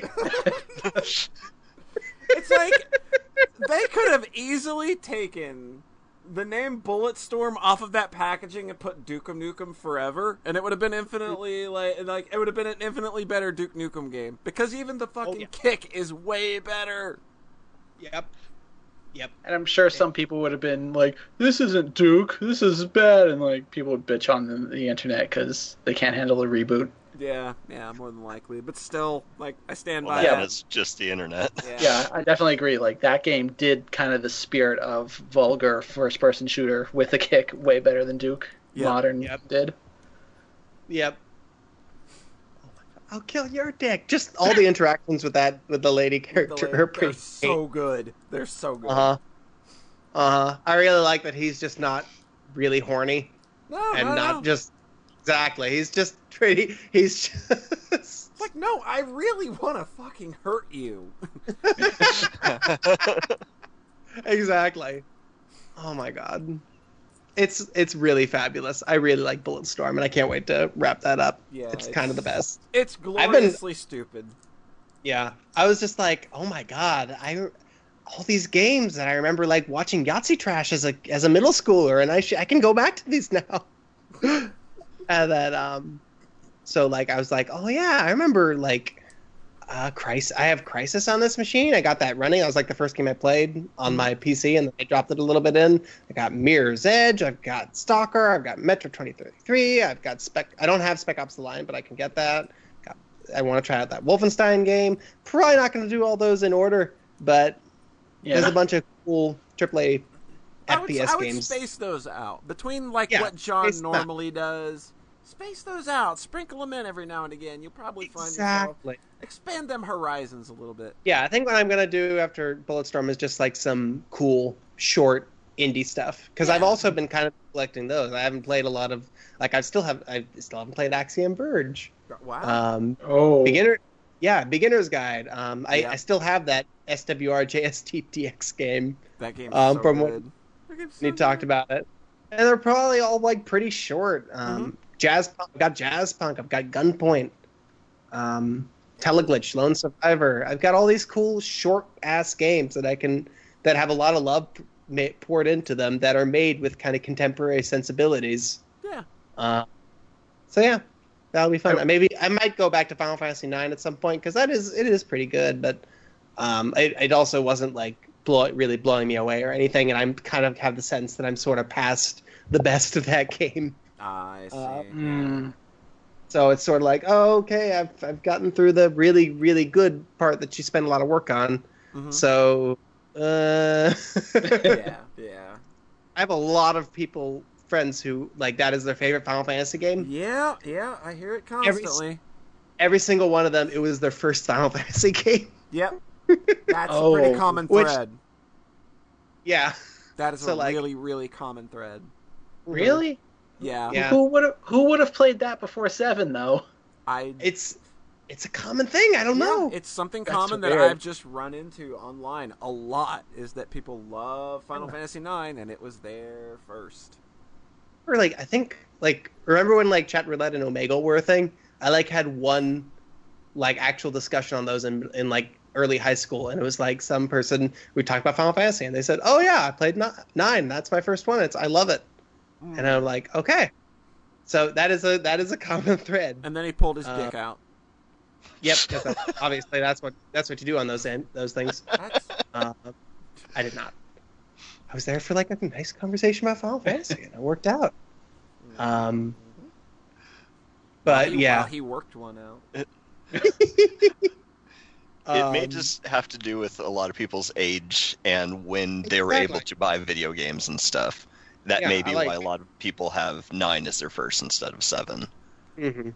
like that game came out in 2000, um, and obviously, um, and obviously, I'm not saying that like, oh, I'm I'm better because I like played this one first, and I because also my first Final Fantasy was my favorite one. um, luckily, I actually played the best Final Fantasy before any of the other ones, Yeah, so that's- that's just it naturally fits that way, you know. Yeah. Um, but when I played Final Fantasy, there was it was the final one because it was the first it was one. The first one. yeah, it's so weird how the first R- two RPGs I ever played are actually the best RPGs ever made. Um, Chrono Trigger and Final Fantasy IV. Yeah, it's like they, ne- wow, that's really a great coincidence how it worked out that way. Yeah. Yeah. Um, For me, it was Dragon Warrior and Final Fantasy, so it took a bit to Yeah. be like, oh, oh, Fantasy these IV can came out. fun. You got to work a little Okay. bit to love those games. Mhm. yeah. Those were my first two on the NES, the Yeah. Dragon Warrior and Final Fantasy one. Yeah. I think my favorite is probably six, uh, but four is pretty damn close for me. Mhm. Which one did you play first, six or four? I played four first because Ah. I got that on the Super Nintendo, and then uh, six came out. I was like, "Fuck yeah!" Yeah, Yeah. I- Yeah. like, Final Fantasy six, three, whatever you want to call it, that game was mind It's blowing. really fucking good. yeah, it was Yeah. mind blowing when that game came out. Mm-hmm. Yeah, I played that one as like a teenager, and it was like, oh god, this is. I played six and seven in high, early high school.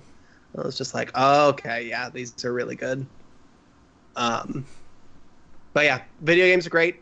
I really like them. I can't wait to play some more. I'll probably um, load up um, SJ. I'll probably just do that JS SJW SJW JSTG. SJW, SJW, SJW, blue haired girl kitty cat game. Oh, I should grab read only memories on that um bundle too, because that looks really good. I Everything Read Only great. Memories. Yeah, that looks real up my alley. Life, maybe Lisa. I don't know. The world, the possibilities of the world are endless. I was playing Spelunky on my Vita. I could keep playing that. The, the world is so full and beautiful and full of amazing The things. The world's your oyster, John Thayer. The I world's your oyster. The world is beautiful with things like Bulletstorm. Yeah, yes, absolutely. Bulletstorm inspires awe for human creation Right. in me. um, makes me very happy. I played one more video game actually. I'll, like for like two or three hours. Um, Slither.io from the creators Oh, of. Agar.io. It's Agar.io, but with the rules of Snake, where instead of becoming a bigger, bigger bubble, you become a bigger, a longer and longer, bigger and longer snake. right. Um, and instead of just eating people, um, you kill other people die by running into your body with their head. Um, so it actually makes it a much more fatal game than Agar.io, which where matches could be like it could be like ten minutes between dying really easily. Yeah, yeah. Um, but with Slither.io, you die a lot faster, but also get bigger a lot faster because you can easily eat up. Like if somebody else kills a snake, you can very easily snoop, swoop in and eat a whole bunch of that snake at once, and then get huge really quickly. So basically, this uh, like satisfies your vor fixation. It's exact. All right, I wanted to tell you exactly the moment when I realized how erotic the game was. Um, oh.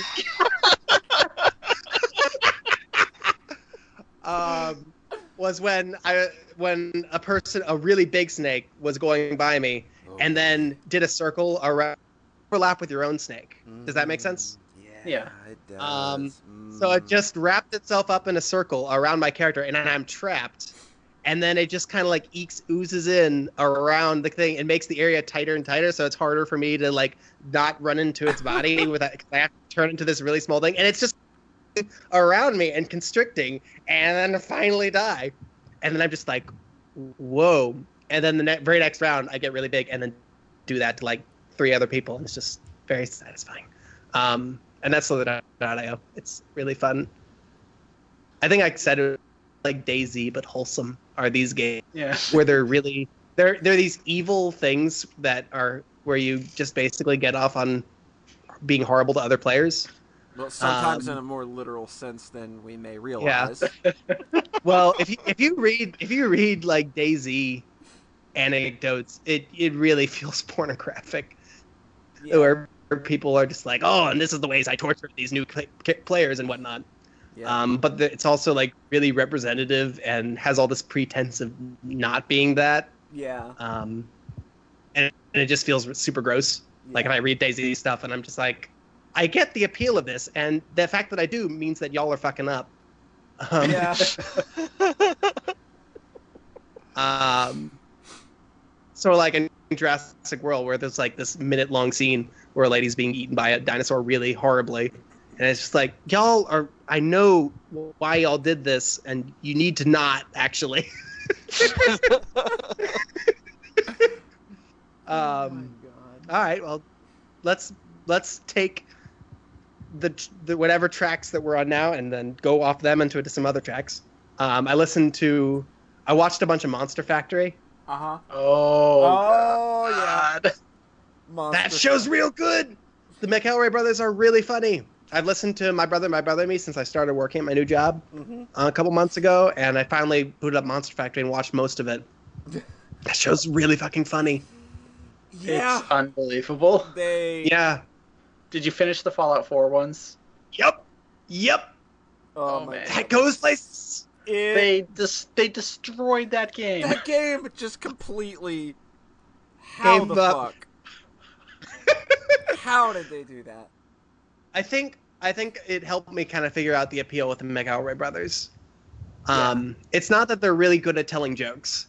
It's like they take like sort of a starting point, whether it's a silly character creator or a silly Yahoo Answers ask, hmm and then like kind of tease around with it and make little little jokes Yeah. until they find like a joke that the, the goal is really good, and then they build like these narratives out of that yes. joke and expand on those narratives and then just take it into the most absurd place possible like the tit liquid sequence on the Yeah. Cowboy Brothers where it starts off with this weird thing and then it ends with like I am a vampire and I, I am incapable of death uh, my only sweet release is with inflicting death upon others please and the way that they go from one they get from one place to another they just It's- take you on these journeys Yeah, yeah, that's really I think the the the, the shining point The of their comedy is in how Exactly. they work and obviously being brothers you've got a natural chemistry there to where they can just bounce off of each other so fast. Yep.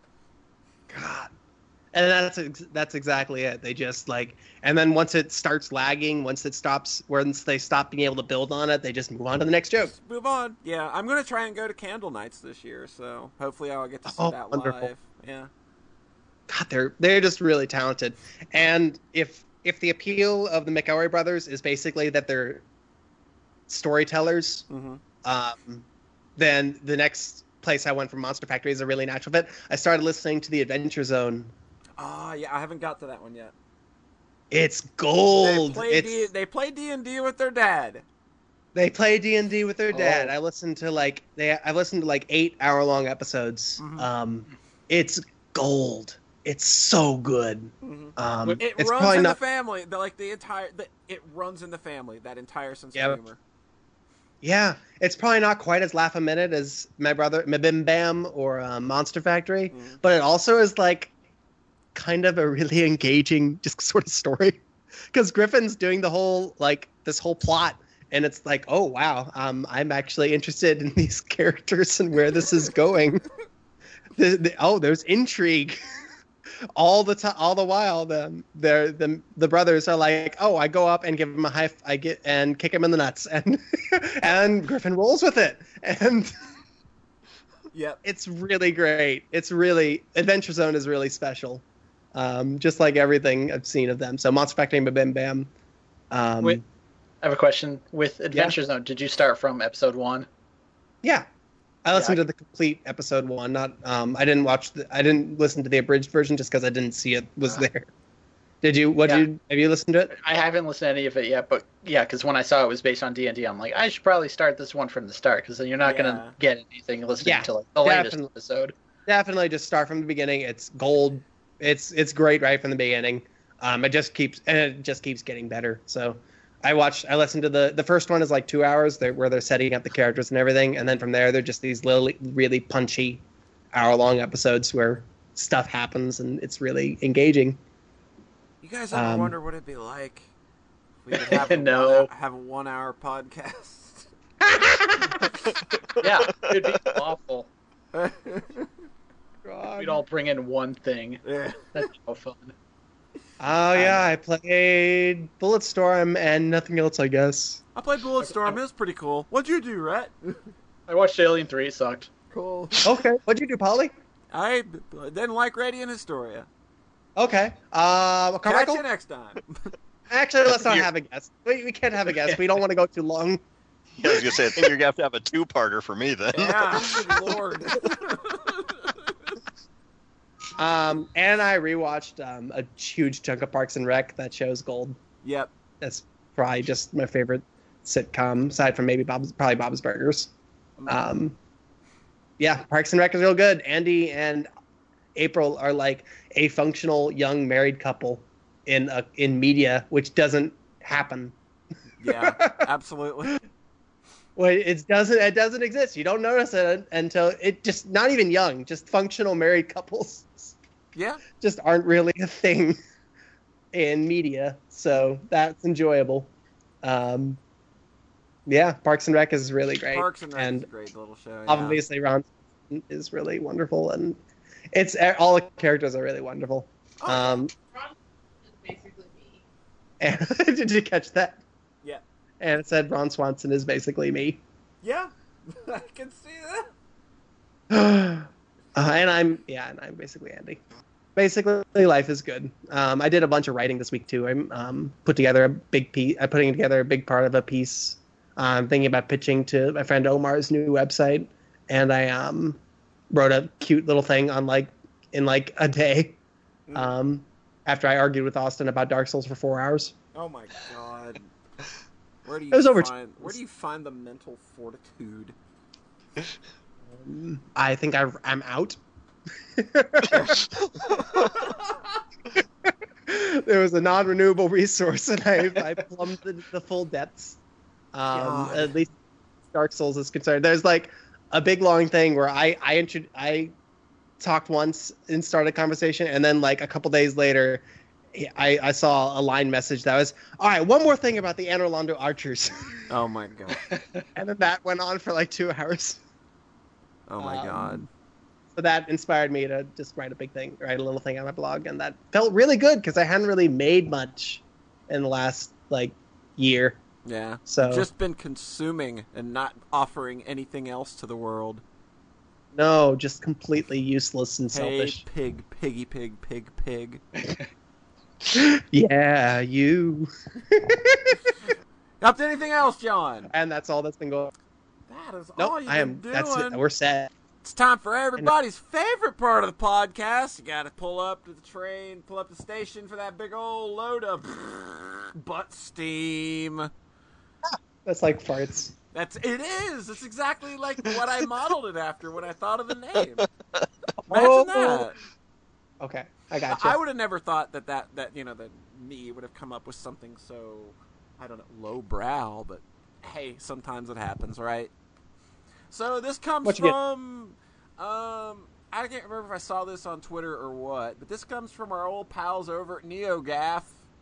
Uh, and the thread is from something from a while ago, I'm pretty sure, but is uh, Square Enix uh, sends cease and desist letter to Final Fantasy Type Zero Translation Group. And the post is as follows I've never really understood why translating something is costly. I mean, I don't speak two languages, but I feel like if I did, it's literally just taking a sentence and rewriting it. How hard is that? I could translate a book in like a day. How many books of text is this game equivalent to? Oh my god. So much, oh. so much wrong in only three sentences. I think the trail. Could you translate those three sentences into Japanese so I could really understand it? Uh, give me, give me like ten minutes. My Japanese is rusty. Oh, so it, you wouldn't be able to bang it out super quickly like he No, thinks? That's oh, unfortunately not how translation works. you can't do a, a book in a Well, I mean, if you were if you were fluent, if you were fluent and like had done it recently, then you'd be able to do it in just like a second, Well, just right? like boom. yeah, you just read yeah. it and then I wouldn't have even Or what? read. I wouldn't have even read the source material. I would have just translated Yep. it on the fly. Yep. Not even trans. Not even reading anything you're translating. No, no. Boom. That's how easy it is. So what we are editors? What? Who needs that? I bet the Trails in the Sky people would love to talk to this guy. God. so we got, uh, I guess one bit of news, unless Rhett found something else. Nah. Yeah, uh, big news that only me and John probably care about. Zero Time Oh, I like- Dilemma is releasing Oh. on Steam on June 29th. Yay! This is a game. Wow, that was- that's really close. yeah. That's I am. not far away. I am very, very stoked. This is the conclusion to the Zero Escape series of Mm. uh, 999 and Whoa. Virtue's Last Reward. Um, I think the more more you say that, the more it's kind of sinking in. Whoa! yeah, like this is it. Whoa! This is like this is everything that Virtue's Last Reward was leading up to. Yep. Uh, and it's got a lot. It is. Uh, I'm not gonna get into talking too much about the game itself, actually, but but it's just so interesting. This game was like completely like they stalled production on it completely because it didn't sell like because Virtue's Last Reward didn't sell great in Japan and nor did 999 so like halfway through production of um, or, or, pre-production of Zero Time Dilemma they just like canceled it they were just like nah we're not gonna do it no. and then and then like I guess the fan base was enough to show that like there's enough interest here that like this game in this series is pretty big in the West for some reason.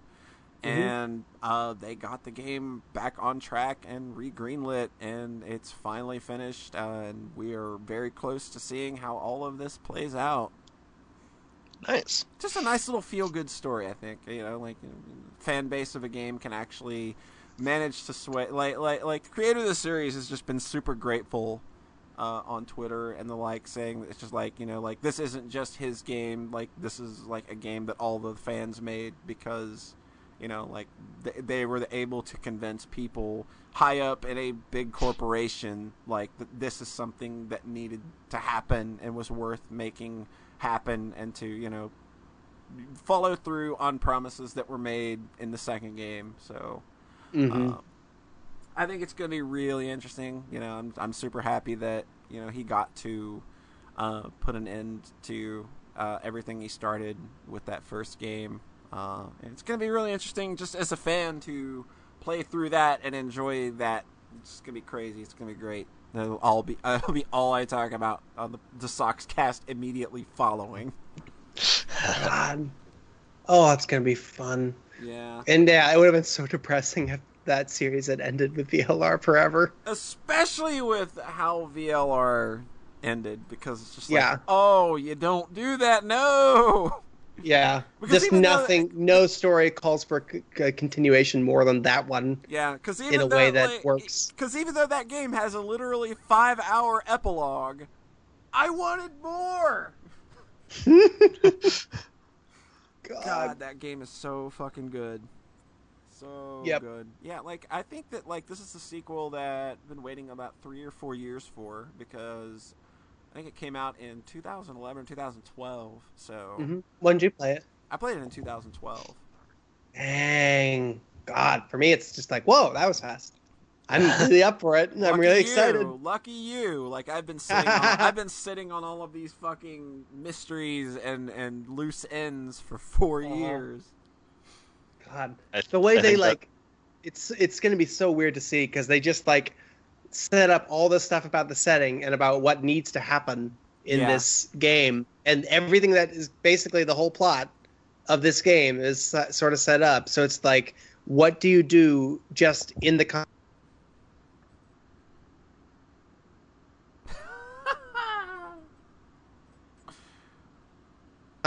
it's hard to explain in a spoiler-free way. So we can just leave it at that. It's We'll- a really we'll good, it exciting Like, thing. That's a series I would definitely love to do a series of spoiler casts on at some point. Yep. Because I think it's worth Yep. it. There's so much to unpack.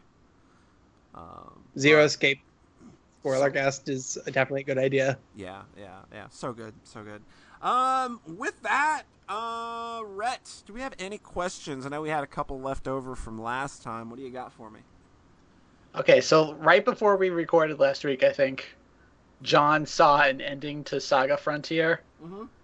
and re- and realized that those games are bad. Finally, Yeah, So finally. just we're just premising that because two of the questions mention it. Uh, first one comes in from Rainiac. Now that John has realized the Saga games aren't that great, does he feel like the bottom has fallen out of his universe? Um, well, since I had that realization, I since realized that that realization was wrong, and then I started playing Saga Frontier again, and then I've since Oh. realized, and then I since realized since that realization that that realization was wrong, and then my original realization was correct. okay. Okay. So I'm gonna wait until Saga uh, Romancing Saga Two comes out on Vita, and then I'll play that, and then I'll know for sure. Is it coming to Vita here? It is coming to Vita here. Kawazu said, "Just, just be patient." just Because the Vita, the They Vita let will him- be yeah. the Vita will be around in another year, I'm sure. Oh, I'm sure. They um they they released that info about a week after the iPhone version came out. So poor Jetstorm had already bought it on the phones. Yeah, that, 18 that's what they're doing. They want people to double dip. Yeah. Yep, yep, yep, yep. Um, but Well, I am we can actually sell this series. mhm. I am wise.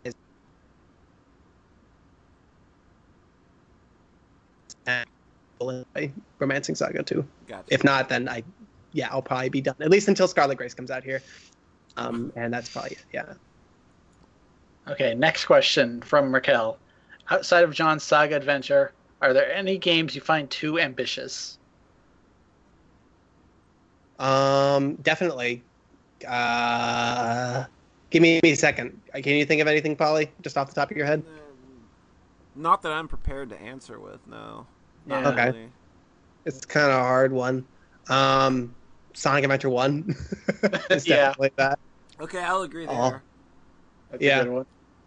That's one where you just kind of want to pat it on the head and just be like, "Oh." And it's obviously Saga Frontier. Mm. Um, Yeah. are there any games that are just like obviously unfinished Sonic 06. Frontier. I was gonna Alright, say besides- Sonic 06, Sonic Boom. besides Oh, Sonic games and um, big kind of large scale unfinished games besides Sonic Sonic Hmm. games and Saga? I mean, practically every modern game is like unfinished Yeah, now. What was Street. Street Yeah. Fighter Five? yeah, it's true. Yeah. You know what game kind of makes me feel like, oh, I really wish they had a little more time to put this in the oven. What's that? Um, kind of Mega Man Three kind as a really weird Oh. off the wall example, um, because just the break the Proto Man stuff doesn't really work, yeah. and there's no Yeah. there's no intro to really make all that stuff make sense. Yeah. I So, like, that. Yeah, Mega Man Two has this thing that really holds together with and the cool double ending where you're like, oh, I beat Wily, but then you go and oh, it's an a- Wily was an alien all along, and that's just like this perfect NES dumb ending twist. Yeah. But then yeah. actually it's just a hologram room. Spoilers. Um, so I love so I love that, and then Mega Man Three doesn't really have any kind of equivalent narrative thread. But then you you see the beginnings of one because they have that really lovely ending in Mega Man Three where they play Proto Man's whistle and it spreads out into the whole song, Yeah. and then you realize that he was the first of Light's creations. Yeah. But then they don't contextualize that; it doesn't actually really mean anything or feel like anything. Yeah. So Mega Man Three is my answer. Gotcha. Uh, I'd say Hunter's Relic of Stars might have been a little, A little, a little ambitious. ambitious, but I think that it still delivered on its ambition. I feel like you finished it though. So Oh yeah, but I didn't release it till it was done, and it took like four years or something. there you go. Oh my god, video games are fun. Mm, mm. Okay, That's- one more question. of the hunters. Continue. This also comes in from Raquel, but from this week. Hello, all. Someone I follow on Twitter was recently talking about speedrunning speedrunning a game versus playing a game normally, and it reminded me of Polly's advice that when I play the Metal Gear Solid games, to just play them on easy mode and enjoy the story.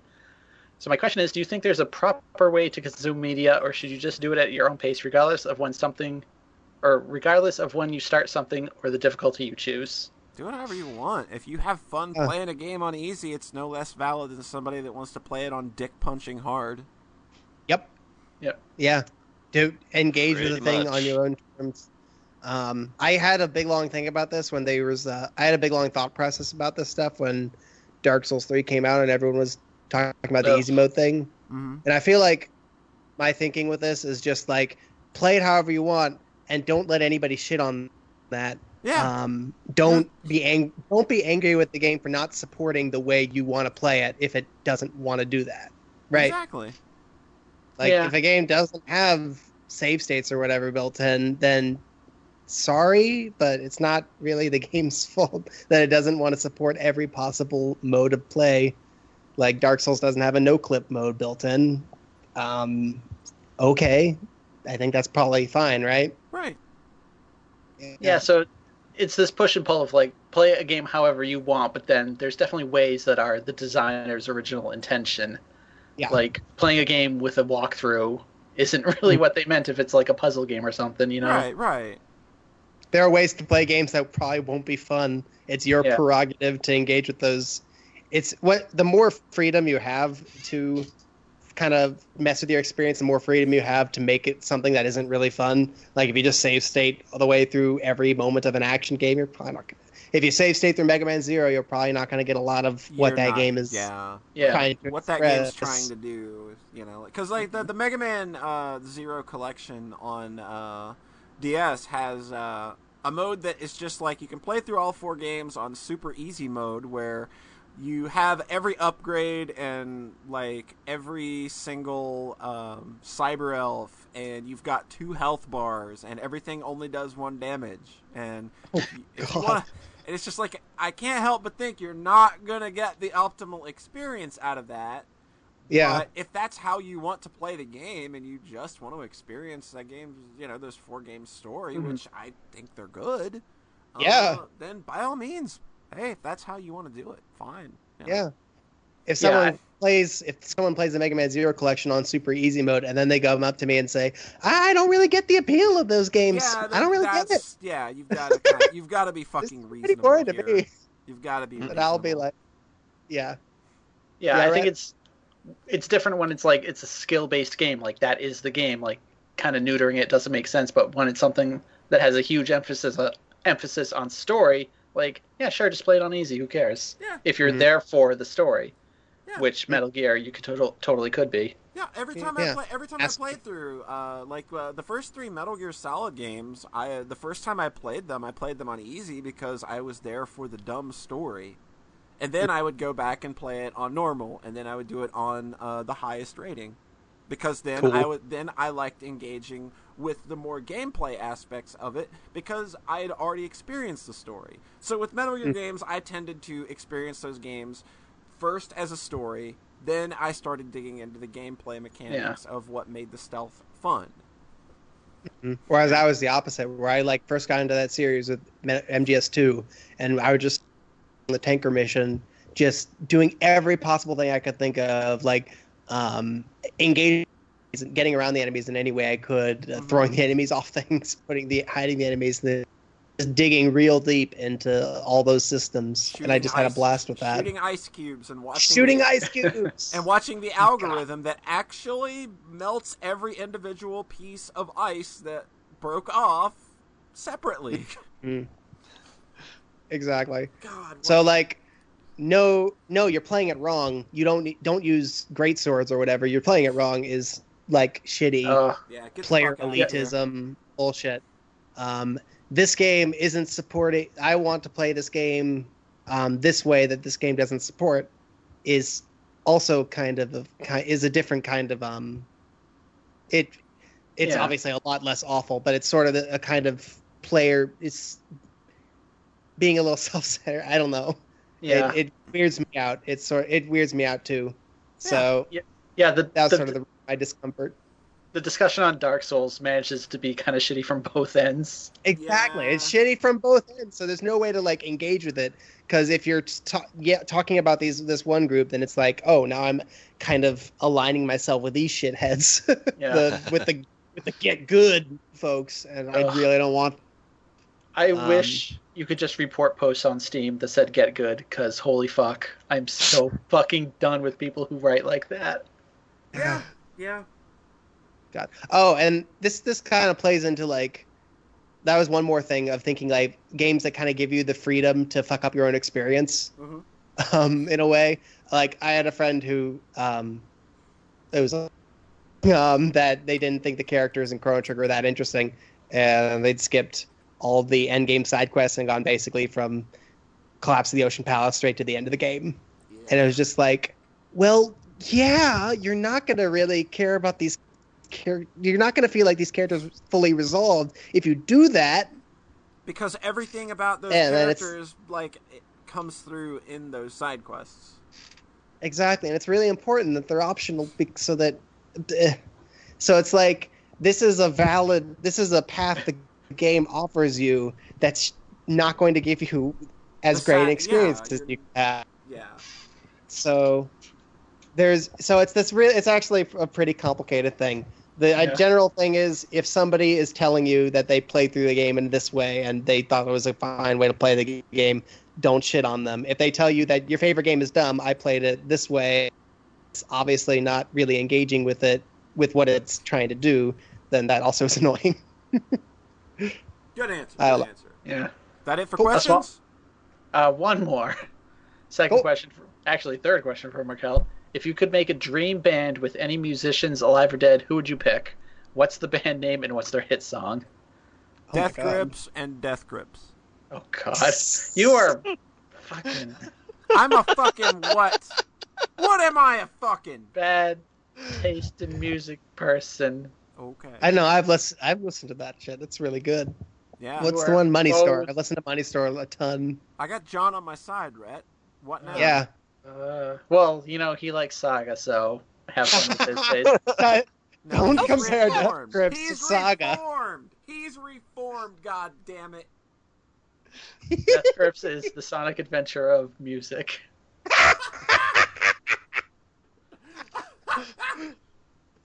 There's going to be two people on this podcast next week, isn't there? Or next time.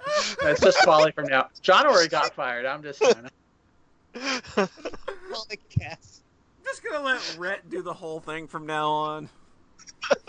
he can have a Polly puppet that he talks to and has a different voice for.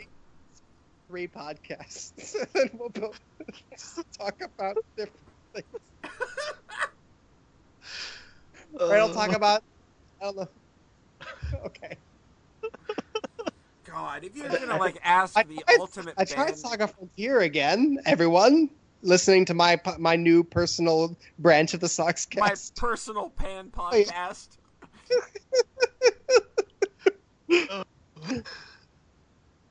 and then What Red if, what, comes. what if we Red took comes- all of those, took all of those, Yeah. condensed them into one file, mixed one person on the left, one person on the right, and one person in the middle, and just made it all one Holy shit. file? Holy shit! So it'd be like be- this Sox cast, but without all the parts where we talk to each other about the things. Yeah, just the monologue, Just, it would just be constant talking. which is granted about eighty percent of the Sox cast is the monologue. so, so it works out actually. Rhett can Rhett can do his like. Um, here's all. Here's a list of Touhou girls I want as my mom, and here's my second copy of that. And Polly can talk about death grips. There you go. But if you're asking That's the ep- ultimate that's band 50. question, if you're asking the ultimate band question, there is just way like as somebody who is a, as embedded in music as I am, Like, there's no Mhm. way I can answer that question without having like two days to think about it. Yeah. Well, you could I answer it on the like next Sonic Sockscast. Tales. I could answer I on the next like- Sox cast, but every time I record a Sox cast, my memories of the a Sox cast that we just did completely poof away. From Ah, the four, okay. glasses- four glasses of wine, though. That that's a good point.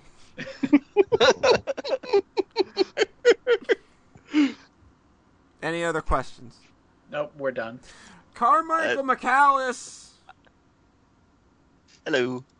thanks for joining us. It has been a pleasure, and I hope we didn't bore you. No, it was a lot of fun. Cool. Sorry if I did uh, talk a little too long on my segment, but It's okay. We hosted Vanner Orion once. You should have heard that one. love you, Vanner. We just, we just don't love Monster Hunter for an hour. oh boy, those inhibitions are really gone now, aren't they? Uh, uh, if our if our internet listening people want to keep up with you, where can they find you? well, if you can find me, then I haven't done a good job at hiding.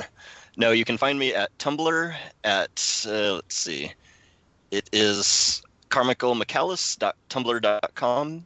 That is m i c a a l u s dot tumblr.